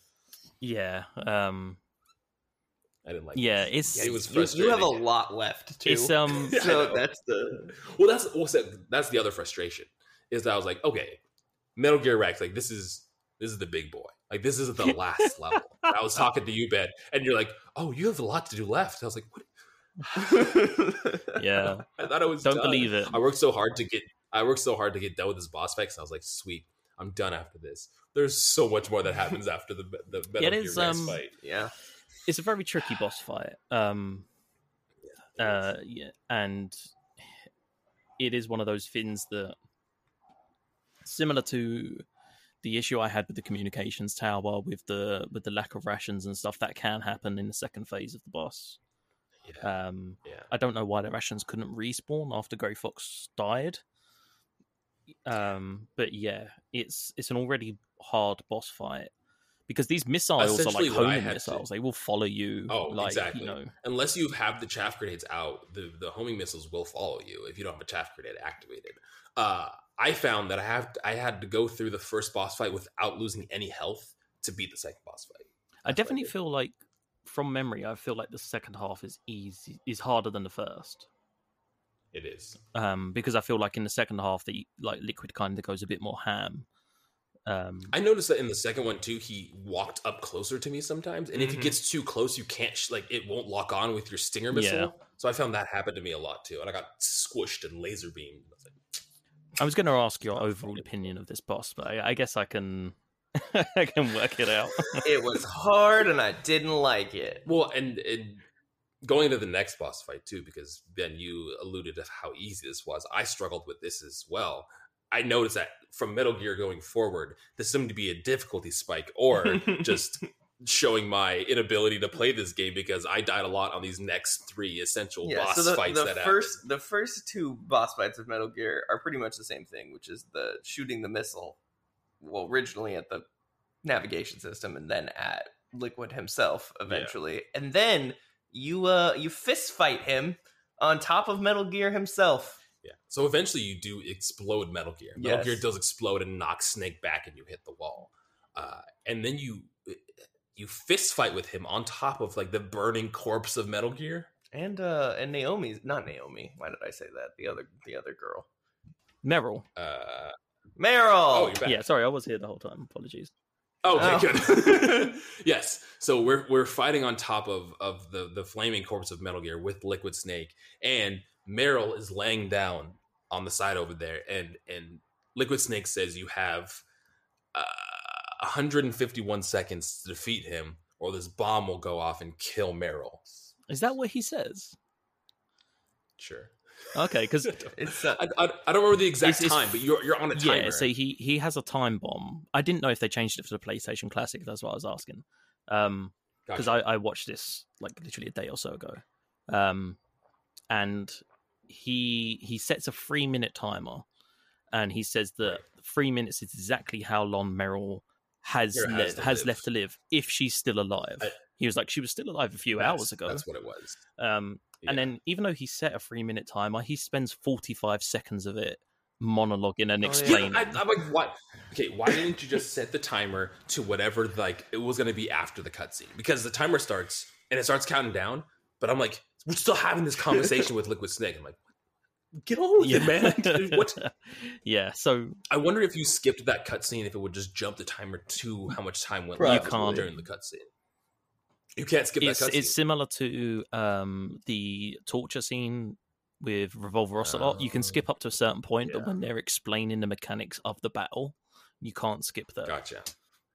Uh, you, once you do die, though, because I died multiple times during this boss fight, uh, you don't have to sit through that cutscene. Oh, okay. It just jumps you. It just pro- jumps you right back into the fist fight with Liquid I'm- Snake. yes. Uh, and you told me this was going to be easy. It wasn't easy. I'm man. curious how you struggled with this. So to, to to set the uh to set the scene, Everything. you are on uh the head of the now destroyed Metal Gear Rex, um and both you and Liquid Snake are shirtless for some reason because you know manly men, and you are having a fist fight to determine who is the superior twin. Um, you know, Liquid is hell bent on killing you. Uh, you know, at this point, let's bear in mind he has survived a Hind D helicopter crash and the destruction of Metal Gear it Rex. Yes. Um, but he's this bed just doesn't. no. die. So the, the idea is that very similar to the um, Grey Fox boss fight, you are essentially supposed to hand to hand combat punch him. Um, at points, he will run at you and charge at you. I'm I'm really curious what you've what you found hard about this. Not in a like a sense like that because like from memory, it was just running around punching. Right. Okay. So first, we have there's very little hand to hand combat in this game. Like if you're fighting genome soldiers, usually you can knock them out, or usually Really, the only hand to hand combat was is Gray the, Fox. Yeah, was the Gray Fox fight that we did, which is a very large open area. I would say which this is not. this is not. This is very enclosed. It reminds me similar to the elevator with the, the invisible dudes. Mhm. But I would get like a decent amount of hits off of him, and he would hit me and stuff like that until I like got into a flow and I like I learned his movements. He would get me down like a decent amount of health. Our health pretty much stayed like with each other the entire time until he got to the phase where he charges at you because then Mhm. that takes like a quarter of your health out. And I got hit by that almost every time. we also time. rolled off the edges a lot. So the other thing about this is that you Jesus can, if you walk towards the edges or you try to dodge towards the edges, you'll fall off, right? and then you'll like hold on and have to get back up. But for him, there's an invincibility like timer that starts when he gets back up, so you can't hit him immediately as he gets back up, but we can get hit immediately as we get back up. yeah, that's the thing, thing too. As I fell off the Deeply ledges a lot is too. deeply It's those recessive just hanging genes on the that must be ledge. why. Yeah, you know, and if you hang on the ledges for too long, he'll come up and like stepping on your fingers. which is so aggressive hmm really because we can't step on his fingers, and that's rude. Yeah. yeah. Even the playing field, you know. Uh, yeah. So until I got like, I learned all of his like movements and stuff, and got into like I did like a one two three punch, and then rolled away, and then like one two three kick, and then rolled away. You know, I would I got into a flow of it, and then was able to like learn when he charges at you and dodge those. I struggled a bit because the dodge or the the charge that Liquid Snake does does take a lot of your health away. Yeah, and also we should say that like in this bit just before the boss fight, I just remembered from looking at my notes. He um he talks about how people's fate is tied to their genes.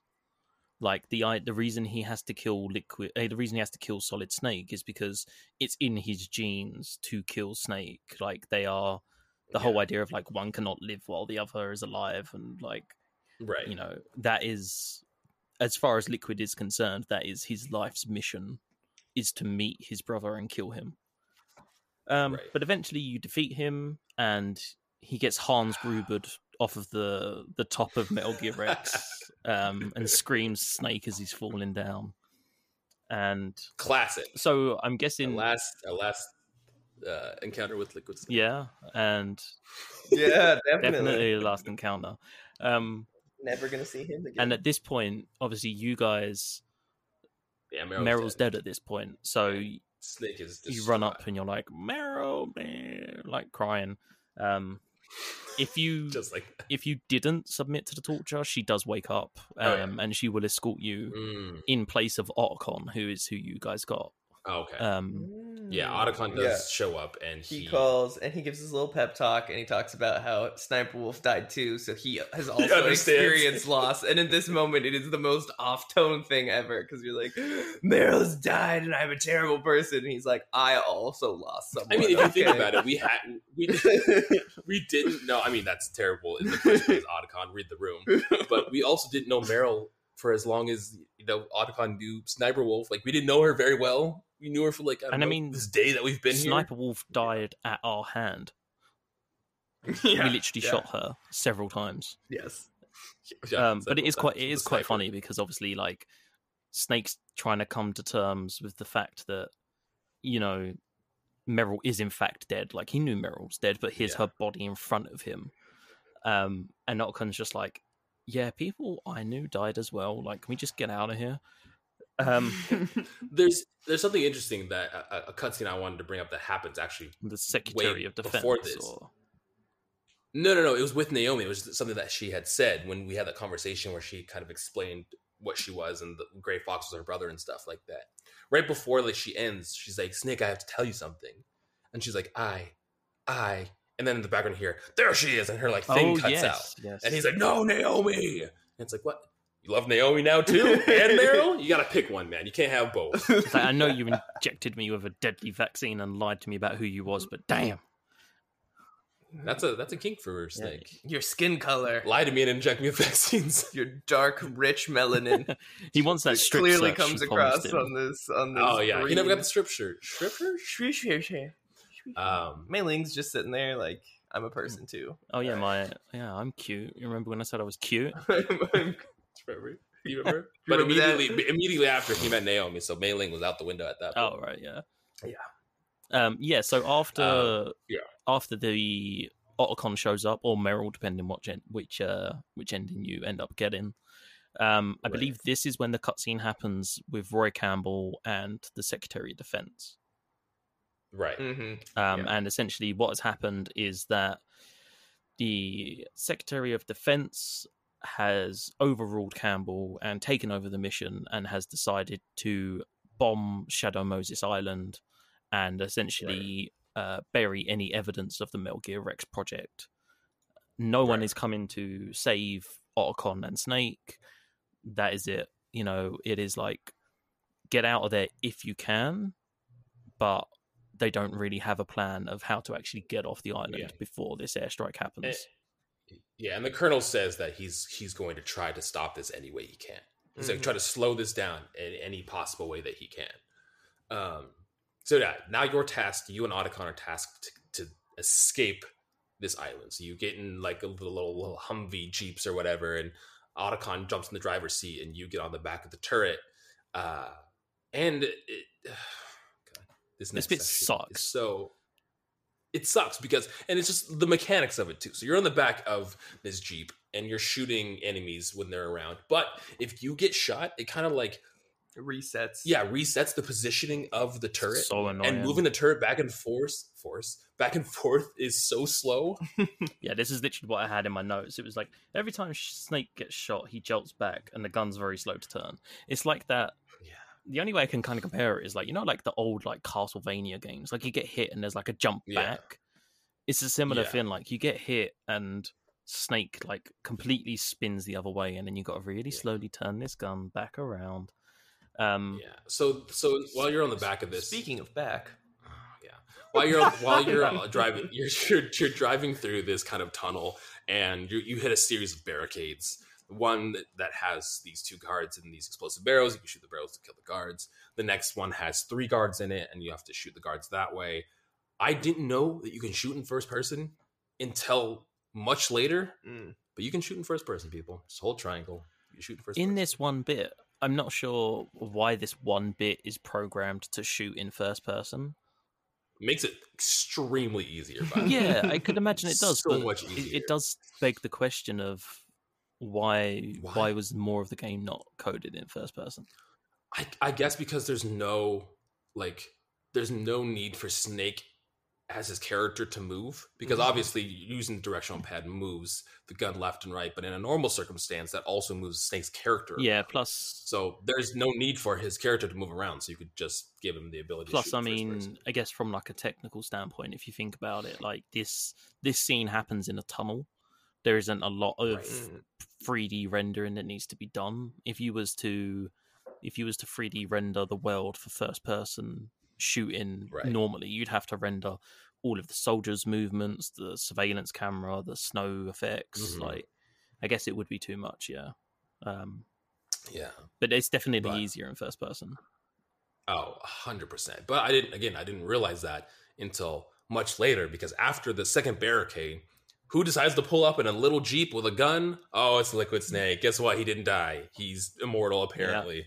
Did you know that immortality is a recessive gene? I didn't know that. Oh, now you I think do. the scientists would have, you know, The maybe, Lazarus planned, Yeah, planned, there you go. planned it a little better. Uh, yeah, so now Liquid Snake is behind you in his little Jeep with a gun shooting at you, and your job is to obviously fire at him. Mm, This, well, like the third time I did this is when I found out that I could shoot in first person. hell, okay. And yeah, and it made this so much easier. But if you die, you have to do the whole thing over again. You have to go back to where you first meet Otacon, jump back in the Jeep, do the couple not where you first meet Otacon. Yeah, and then Just- just- Just to clarify, just when you spoke to Otacon after killing, like, well, maiming Liquid the first, third time. yeah.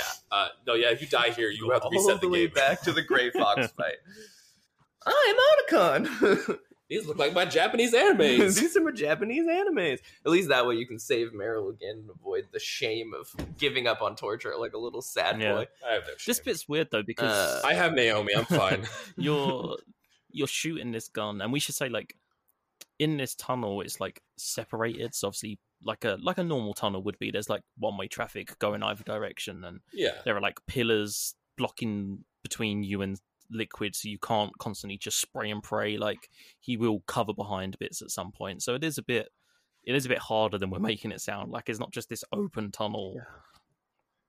Yeah, because he'll eventually, because he's behind you most of the time, but then he'll pull up beside you, and like you said, it's kind of that like two way traffic uh, situation. There's these pillars that are in between, so that's where I died a lot is in that section because there's not like rations you can grab or anything. Like once your health goes down like that, unless you have rations on you, that's it. You Mhm. gotta die and do it all. over. Yeah, I think I think there's like The one ration near the jeep. Yeah, right before you get into the car. And that is yeah, it. yeah, yeah.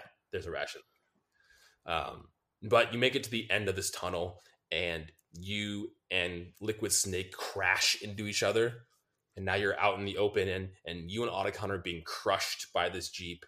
And guess what? You find out that Liquid Snake survived the crash as well. He's Yeah. still not dead. Not only did he survive, he's not crashed. He's not crashed. He can No, walk. so yeah, He he walked very far. uh, the the jeep lands on top of Snake and Otacon, and Snake's like, "Oh, uh, I guess Liquid's dead." And then you hear just Liquid go, "Snake!" and he like climbs up from behind this jeep, FAMAS still in hand, and walks it. over towards Snake, who is trapped. And I mean, did you guys? I, I guess obviously because you know that the games carry on, but I guess at this point you could have been like, you know, well, shit, well, is this actually the Yeah, end he for Solid. Snake? Like he's trapped, there's nowhere Yeah. to go. He doesn't have a gun. I was expecting I didn't know what was gonna happen. uh, because we ki- when you say you kill someone in this game, it really means that there's like a 50% chance that they're still alive somewhere. And I was expecting that Otacon was working with Sniper Wolf now and had convinced her that the world was okay uh, because of their love, and that Sniper Wolf was just going to snipe uh, Liquid Snake at the end. I was wrong. Clearly, that does I was not expecting happen. like uh, like a mangled, stepped on gray fox to like crawl and like throw his guitar or something. just no arms, no Meryl legs, comes just up in, a seat in another jeep and just rams him off the edge of the island. Uh, because death as- does as- not exist. honestly, as ridiculous as all those sounds, how he actually dies is Is probably more- just as ridiculous. It's also so frustrating because you have nothing to do with it. Yeah, yeah. You try to kill this man So many 17 times. And then He dies from a he cold. just dies from a freaking virus. And you're like, Yeah. okay, well, that's cool. Yeah, he um Well, he, he did. yeah, he's finally succumbed to the Foxdie virus and um, collapses in front of Snake. Um, and it's all very melodramatic. There's lots of hand Which- reaching as he's trying to get to Snake. Yeah. Um, Which begs the question because, you know, the fox die attacks certain genetic code, and Liquid's like, oh, our genetic code is the same, so it can't kill me. But it did kill him. So are they even really brothers? yeah, and so He dies. I- I- yeah, he he is now dead, dead, fully, officially dead, um, and it's basically it kind of brings this question up of you know, well, what's going to happen to Solid Snake? Like you guys said, you know, genetic code. Right. In theory, their code is the same. Is Snake going to die? Um, Right. I can't remember how they get free from the jeep. I don't know if they gradually just slowly crawl out from underneath it. I think they just, Yeah, I'm, they I'm just pretty- crawl Yeah. I'm pretty sure they just crawl. Um, out. and so then what happens is Otacon, I think it's Otacon says like, you know, oh, you, you know, there's no airstrike or anything happening. You know, the island should have been yeah, blown they up. notice that nothing has happened. And right. Campbell comes on the comms and explains that the Secretary of Defense has been arrested and that he was acting solo without the knowledge of the President of the United States. Um, and he was basically solo in this coup, I guess, to try and like Yeah. cover up Metal Gear Rex. Um, Right. but Campbell says he's now in charge. The airstrike has been called off. Um, and he explains that Mei Ling saw a snowmobile a little bit further away from where they are that they could use to snowmobile or what was it you called it, Jared? The the something jet ski. I, s- I said a jet. It was, a- it was Snow a, jet was a ski, snow yeah. jet ski, which is pretty much what a snowmobile is. And they can use that to Wow. to travel across the glaciers that are now frozen um, and back to civilization in Alaska. which uh which is deeply upsetting because uh you know we were set up to believe that snake was a musher and there's also sled dogs that have no home or family anymore since we killed their mom and we couldn't escape on sled dogs. That just seems like a like a missed opportunity. That that chase, that jeep chase, should have been on sled dogs. That would be so much better. Just on like a freeway instead of like in snow. Yeah. Um, but probably the, the most perplexing and confusing thing that happens, maybe not confusing, but while uh, Ocelot is on the back, Oh, hang on, of the Otacon's on the snowmobile back. with Snake- Not Ocelot. They say Ocelot? I Yeah. meant to say Otacon. Whatever. Yeah. Ocelot's. So, Otacon is spooning us on the back of a snowmobile. it's very romantic. It's very emotional. There's the sunset in the Mhm, background. mhm. uh, Snake must feel vulnerable because of the situation, and he just lost, he lost his love. His love, Meryl, So he who he's known opens for 43 hours at this point. he opens up to Otacon, and he's like, "Otacon, my real name is David." yeah, his name is David. That's ridiculous.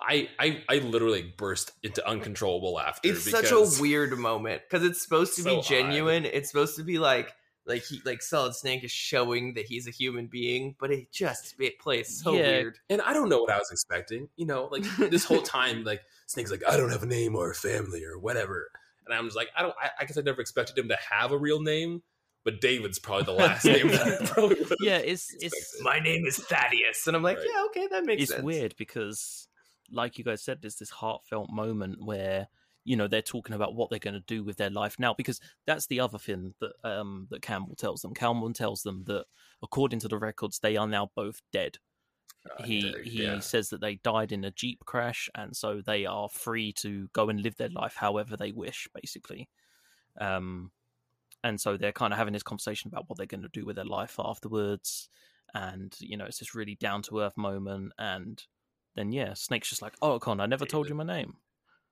um but i did have one thing in this that pissed me off more than that and that was that Oh, really? naomi comes on and has a conversation with snake Snake. and she says to Snake, um, "It doesn't matter. It doesn't matter if you're in the Fox Die program or not. Just live your life." And you're like that, I because he was curious. He's like, Naomi, am I gonna die? And she's like, it doesn't matter. Live your life. He's like, that's not an answer. you avoided the answer to the question. Um, and yeah, it's just strange. It's like, no, like I asked you a question. You know, you injected me with this virus that could kill me. You lied about who you were. Could you at least tell me if it's programmed to Live kill your me? Snake. You lied about your skin color.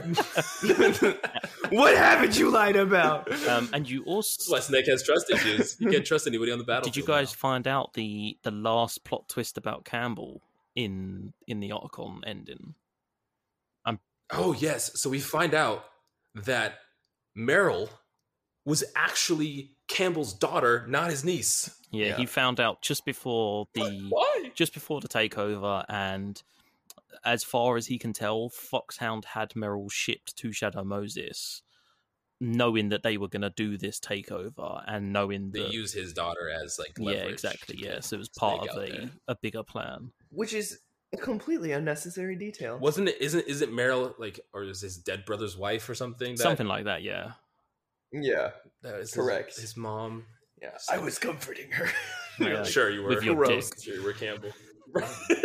Um, Also, it would it would take like simple math to figure out that the year your father died and then how old you are wouldn't line up. right. I feel like she might have might have thought about that at least once. you- Who you knows? Um, but just Uh, for for comparison, uh, the ending, if Meryl does survive, um, oh, yes. is basically exactly the same, except you swap Meryl for Otacon. So the, all the cutscenes. All are of the same, cutscenes are the same. Um, I don't think you find out about Meryl being Campbell's daughter. Oh. I thought when you said swap for Otacon, I thought you meant that it was like Otacon is my son. Like, what? That'd be a big uh, plot twist and not include. Um, no, I think uh, I can I think they I can see how the uh, Meryl being on the back of the snowmobile is a little more heartfelt and yeah, It's also, also saying my name is David no, makes it's a little more sense. it's weird. I'm not gonna lie to you because it's super fucking cheesy. I actually wrote down one of the quotes here. Um, because they're they're on the back. He tells her that his name's David as well. Um, right. and he's like, she's like, "What are you gonna do with your life now, David?" And he's like, "Oh, I don't know. You know, I'll probably spend it with you or some shit." And he says, Alaska's never looked so beautiful. The sky, the sea, you, and then they ride off into the sunset on their snow jet ski. Great. Snow jet ski. Uh, Oh, and, and at the end, man. isn't there like a like a live action like span of Alaska and like sled dogs yes, running yes, around? there Yes, is. with, yeah, um, there's there's pictures of mountains. It's just like an actual video though of Alaska. with the same um thing about Naomi saying about how you know people's fate isn't determined by their genes and you should live your life the way that you want and kind of getting weirdly philosophical in terms of like what it means to live a human life. Um and I also had a note on here about how like a lot of this game is about the dehumanization of soldiers and like of army people as well. Um Mhm. mainly sort of you know like the idea of like snake and liquid not having a life outside of being soldiers um and yeah so there's this kind of big deep conversation at the end by naomi hunter about how you know your fate isn't determined by who you are which was kind of nice in a weird way. Um Yeah. There's also something else that i was going to say there's very one You hear- final bombshell. You hear Ocelot Mm-hmm. having a conversation with somebody, mr and he says something. Uh, he's he's basically he says that um, he has managed to escape the base. Um, he has explained that he has the disc of Metal Gear Rex's battle data, which was like the big thing that people wanted, Right. and he explains that his cover was successful and no one knows who he was. Right. And then he signs it off and he's like, "See you soon, Mr. President." Um, alluding to the fact Wasn't that the that, like- president of the United States was was in on oh, this. in on this, unbeknownst to the Secretary of Defense. Um, which is also weird because it means that technically Revolver Ocelot wasn't Revolver Ocelot in terms of the law of the game He's decoy octopus. so confusing. because he he says that his cover he's like no one suspected me meaning that he wasn't actually revolver ocelot or that he wa- nobody knew he was a double agent i'm not entirely sure i think it's more that but um yeah. yes We also it doesn't don't we learn that the president also is a super soldier or something like that? He's like a genome. Like we're pretty sure that comes up at some point, right? I think so. I don't remember. Yeah. At some at some point with like maybe our rambling conversations with Liquid or some at some point we learned that the president also was part of the the program in which we were developed and something along those there's like six people involved and it happened to be one of them. I don't know. Yeah, there was there's this weird someone. thing where they yeah, they had like six- six children and they had to kill of kill yeah four yeah they something? killed Yeah. four of them to try and entice natural selection or some shit i don't know how choosing who dies entices natural selection i'm pretty sure that's the opposite of natural selection yeah, pretty sure that's not that um works, but yeah we are now finished with metal gear and We it was it. a We did it, fucking wild ride It, Yeah, it was. you were not lying that this was a It is a roller pack of coaster sled emotions. dogs. It's a pack of sled dogs. Uh, but now we'll go through, go across the panel here. Go we'll- through back through the entire game, the game. in reverse. and we'll give our opinions. oh there is one thing we have to say should- sorry before we do the review uh you get the bandana Oh, that's right. you get a bandana um and it's not meryl's or bandana it's just a bandana that was on the snowmobile. She's just like, oh well. So with you guys, Well, how's that a gift then? If it, was, it didn't come so from her. You, you guys, um, with the, You Ot- get the yeah, with the gear. Otacon ending, you get the stealth gear. Basically, Otacon says that he doesn't need it anymore. He's going to retire. He gives it to Snake as a reminder of the time they spent together in Shadow Moses. Like, just fuck already. Do you know Also, what I mean? Like, I- just I looked I looked up like images of Otacon because I was pulling something up. Uh, he has like a full glow up in some of these Oh, yeah, later dude, games. like- like Metal Gear Two and Metal Gear Four. He is like, damn. It's like yeah, oh, especially because Otacon is played off as like the nerdy computer guy, and then you look at him and you're like, he's a male model. What's happening here? but um, with the Uh, Meryl ending, so yeah. you you get a bandana, which is um, like I said before, I believe it was the bandana of infinite, Infinite ammo. ammo. Um, and she just pulls it off the back of the snowmobile, and she's like, "We'll keep this as a memento of our time together." It's like, okay, She's like, just like looking around. Uh, take this rock as a memento of our time together. This rock will give you infinite ammo. Yeah, yeah, yeah, yeah, yeah, yeah, yeah. Uh, actually, another thing that happens because there's more stuff in this game, of course. At the very end, you'll be ranked. Oh yes. So you'll have Oh, like your yeah. you'll have like your playtime and how many kills you had and everything, and it'll rank you. And we got we were not very good. we got rank iguana, Yeah. which what I found out is like the third to the last in the difficulty that we were doing. I actually have your stats here Great. of like oh yeah, uh, 18 Yeah. saves, 131 Yep. continues, 70 times being detected, 230 enemies killed, 96 rations, a playtime of 12 hours and 15 minutes. codename iguana. iguana, which is so disappointing. I got Kai elephant. I brought up a good point. So like, don't worry about that. It's elephant. That I'm assuming elephant's worse. because Kai said iguanas are pretty much snakes. They're right? snakes with feet. So, I was like, that's like that's like a good. back- Good, backhand right? Compliment. Yeah. Uh, what I did see is that like each difficulty, because we played on normal, I believe. Mhm. Each difficulty has a tier that you can go through. So it's Mm. like it's different between each difficulty you do. If you go through the top one, can you get like solid snake? yeah, I think there's like like big bosses, like the one of I the think, hardest ones you um, can get, and, like the hardest difficulty. or yeah, the highest one I got was uh, Grey Fox, which was actually the code name I got. Um, like one of the last times I played it. We got we got Man, you we don't even meet an iguana in we this got we got brown iguana. Sorry. Um, You don't even meet an And the- iguana. Is there a character that has code name iguana in this series at all? To make do you know what? better? It wouldn't surprise me. It honestly would not I'll surprise me. that. I'll take that as I'll take that Um, a yes. I feel better. Like the one BS last character. thing that I want to talk about before we move on to the There's been reviews. like eight I one know, I know. things. Just how we was talking about um, comparing this to like spy flicks and like Bond and stuff like that. Um, on the third time of playing this game, once you're that very first section where you're in the elevator and Snake's taking off the suit and he shows his sneaking suit and it's got the logo above Yeah. him. On your third playthrough, that will actually be a tuxedo, oh, and he'll play the Wait, he'll so play he- the entire game in a tuxedo. that's pretty cool. Um, But then is he not stealthy anymore because he doesn't have his stealth suit no, on? I guess not. Gets colds and all kinds of shit. No, I don't know. He has to. It's either stealthy or looking good. So you got to pick one. you got a big one. Fashion or function?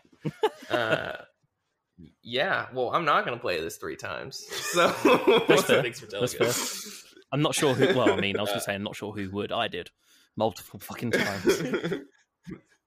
Okay, well Ben, tell us about your 16th time through Yeah. Metal Gear Solid and how how was your Um, time? Okay, so I, I was thinking about this, and I think much in the same way of how I felt about Ocarina, I I don't think I could recommend this overall to people. Um, the game has not aged well in terms of its controls. It's not aged well in times of its in terms of its like depiction of of some of the female characters and some of the themes that it talks Yeah. about. Um, much like Ocarina, if you are a fan of the franchise and you find yourself wanting to play more of the games, do play it. Um, I think if you're a fan of the franchise, you will enjoy it. Um, I'm not. I'm surprised you guys enjoyed it as much as you seemed to have. Um, I thought this wasn't going to go down amazingly well. Um, much like I was saying about like Ocarina is like a niche group of people will play it. Um, yeah, the niche for Metal Gear Solid One is even smaller, just Right. because of how convoluted the plot is. Um, it seems it seems that five is the more uh, accessible. oh yeah, definitely, yeah. Um, um, but yeah, overall, I couldn't I couldn't recommend it to just a general population. Um, I would only recommend it to hardcore fans, maybe not just those who have played five, but those who have played a couple. Maybe you played like three and five, and you want to get into the series Yeah. properly. Then yeah, I would say play it. But otherwise, as much as I want to, I I, I couldn't recommend it overall. Yeah, it, it's funny because I'll just jump into my own opinions. They're almost identical to that. I remember, like when I was talking to Kai uh, a while ago about kind of our overall thoughts on this. I said that I probably have the same opinion as Ben did on Ocarina of Time with, with this game, where it's like I, I I enjoyed my time with it, but I think I fall into that niche category, of course, that this game and this genre, uh, this this IP is so popular that I'm like I have to experience this. You know, like I love video games, not just playing them, but the culture around it too. And I feel like playing Metal Gear is something that I like need to do to experience this. But you know, recommending it to just an average person that like maybe they or play Call of Duty or the multiplayer shooter and stuff like that. Like the average person, I don't think would enjoy this game. And we had a, made a comment to like action films, like if you like action films, that you'll like this. And I think that the story may appeal to you if you like action films.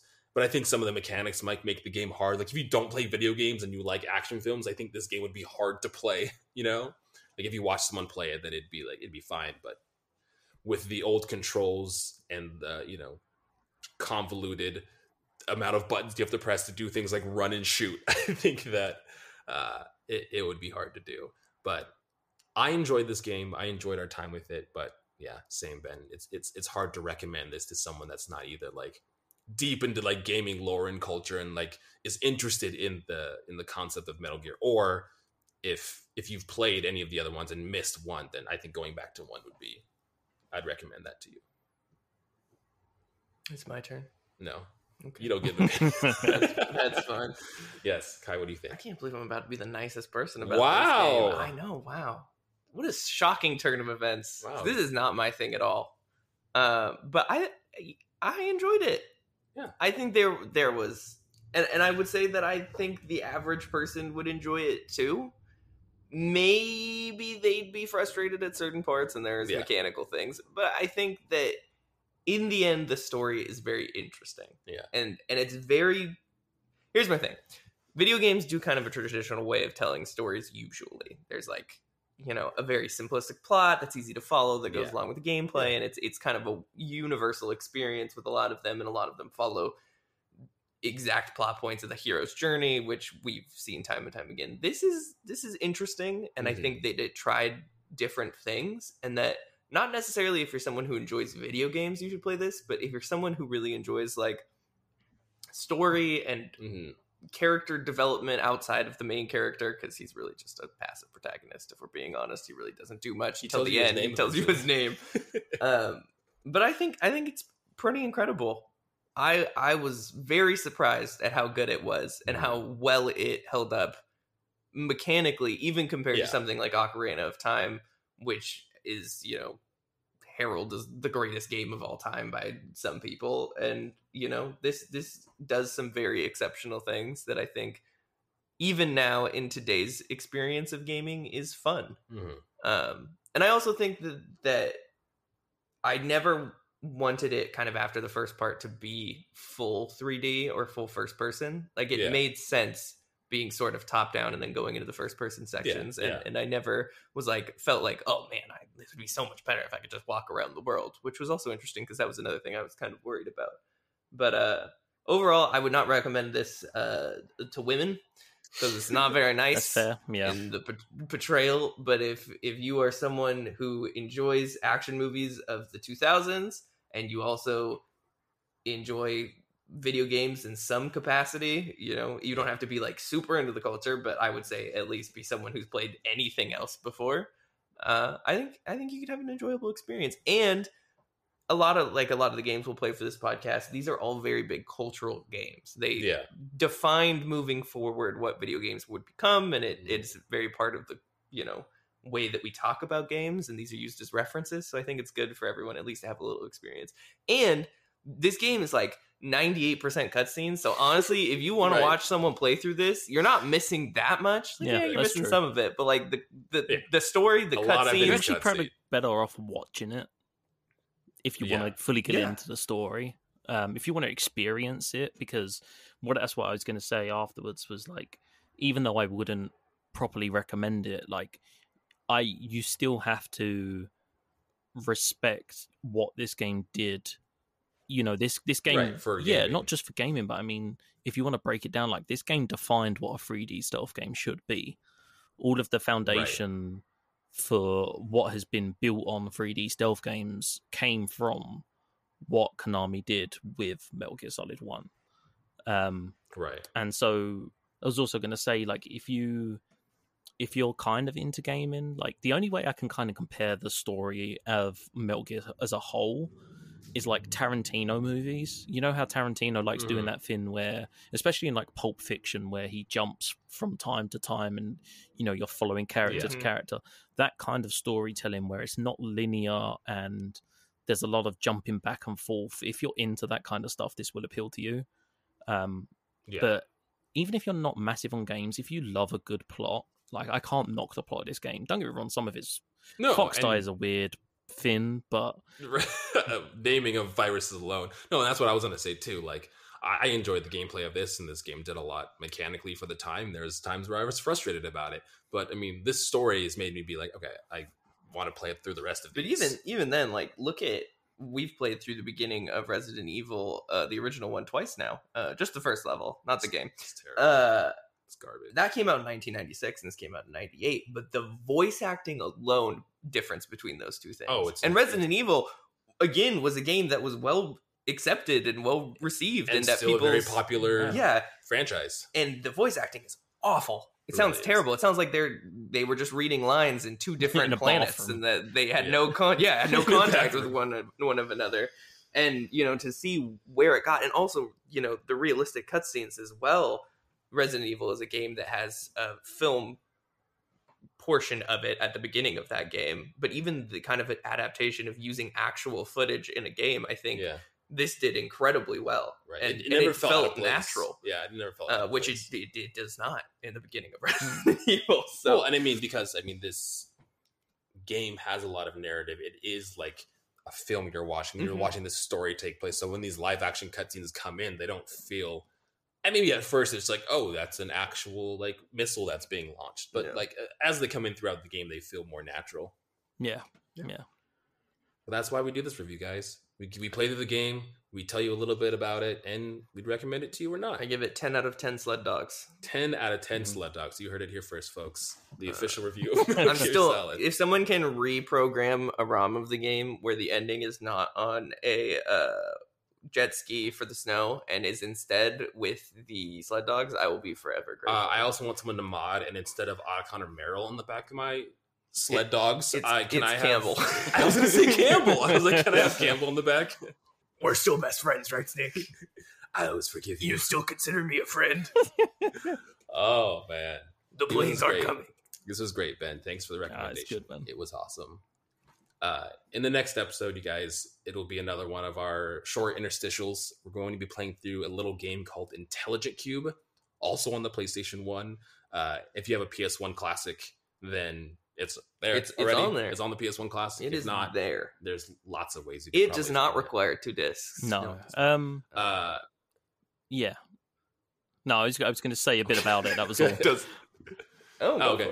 Yeah, Uh, no, I was it. just gonna say, like, I I recommended this game to you guys um, because We know nothing about Intelligent yeah. Cube. So I remember next to fuck all about Intelligent Cube. Um, so you you decided we was going to do these these interstitial episodes, which I'm not knocking by the Right. way. That's I think is a great a great idea. Um, right. but you said it was my turn, and I was like, shit, what do I pick? Um, so I was looking through. I was like, well, they've just bought the PlayStation Classic. Maybe there's something on there. Um, and that was when I came across Intelligent Cube, and I was like, that looks really familiar. And then I saw the um, the disc art for it, and immediately had some very like minimal flashbacks of playing it. And I was like, I kind of want to play this game again, just because I remember playing it at some point. Um, so this game came out in 1997 for the PS1 Oh, interesting. um, and it is a puzzle game. Uh, essentially, you are on a platform made of cubes, and there are cubes rolling towards you, and you have to clear certain cubes by like running on them and marking them, and then these cubes roll and mark like clear the cubes you've marked. I'm not entirely sure. I know there's cubes, and I know it's a puzzle game, and I vaguely remember it. Um, Perfect. that is it. Apparently, it was very well received by critics, um, and Oh, won the Excellence Award for Interactive Art um, at the 1997 Japan Media Arts Festival. So there you go. it was just one of those things that I was like, they have a PlayStation Classic, I can emulate. I vaguely remember playing this game as a child. Let's see what it was about. Um, So I think all three of Uh, us Intelligent are going Cube. into it. Intelligent Cube will not require two No, discs. no. so- I think all three of us are going into it knowing next to fuck all about that game. yeah, which is Uh, exciting. I know what you just told me, and I probably will forget that by the time we play it. So But to prepare you guys, our next large game that we're going to be playing through is a little game called Kentucky Route Zero. so different. And Kai, this is, was his choice, This and he has choice. been asking me or want. He's telling me I have to experience this game for years. So we're finally, we're finally going to be playing through it. Uh, in the next episode, we'll break down a little more about what the game is. How will we be separating it episode to episode? But the next main game is Kentucky, Kentucky Route, Route Zero. Zero. For those of you who don't know, it's a it's an indie game, Mhm. which is very on brand, but it's also a point and click adventure. Uh, it has great story, and I've only played through the first episode, and we will be playing through all the episodes uh, because we got the TV edition, which has all the episodes, and I started playing this game before they all unlocked. But uh, I am very excited. Um, and I know I probably should have chosen a game from 1998, like, like uh, both of you did. I'm glad you brought I was like, to date. no, 2013 Yeah, or yeah. whenever this Um. I'm I'm a sucker for a good story. Um, probably from Yeah. playing Metal Gear as a kid. Um, I'm Yeah. one of these like I don't care if a game quote unquote isn't graphically good as long as there's a good plot. I'm Yeah, that's a good invested. story. I'm, like so, I'm yeah. I'm very interested in uh, in this game. I have never ever ever heard of until you mentioned it. I've heard of it because for the past like five years, Kai has been like, "We should play the Okay, Kentucky Route calm Zero." down. Five years, maybe two, three years. I was Jesus, interested. I thought five. you'd play through all, all of the episodes. I didn't know you'd only played through one. Uh, so did I, and clearly shows how much I can not research things and just be confident. uh, I was like, yeah, I've played through it. yeah, Like I- the, all six episodes, and I'm like, six? I thought there was one. there's five actually. Whatever. So yeah, But that's it, guys. Thank you so much for getting to the end of the episode. Thanks for listening to our crazy adventure through Metal Gear Solid. Yeah. Uh, next week we will be starting. We'll be talking about our time with Intelligent Cube. Uh, make sure to follow us on social media. Play along pod on Instagram and Twitter. And that's all we have. play along next time. no, on Play Along podcast. that was almost an outro. We're getting there. yeah, but but I was gonna say that's all, folks, or like that's I'm all we pretty sure have. that's and copyrighted. that's-. That's all, folks. Uh, it's okay. Okay. We'll take the cease and desist. from Play with us. Gross. Okay. We'll see you guys next See time. you next time. Bye.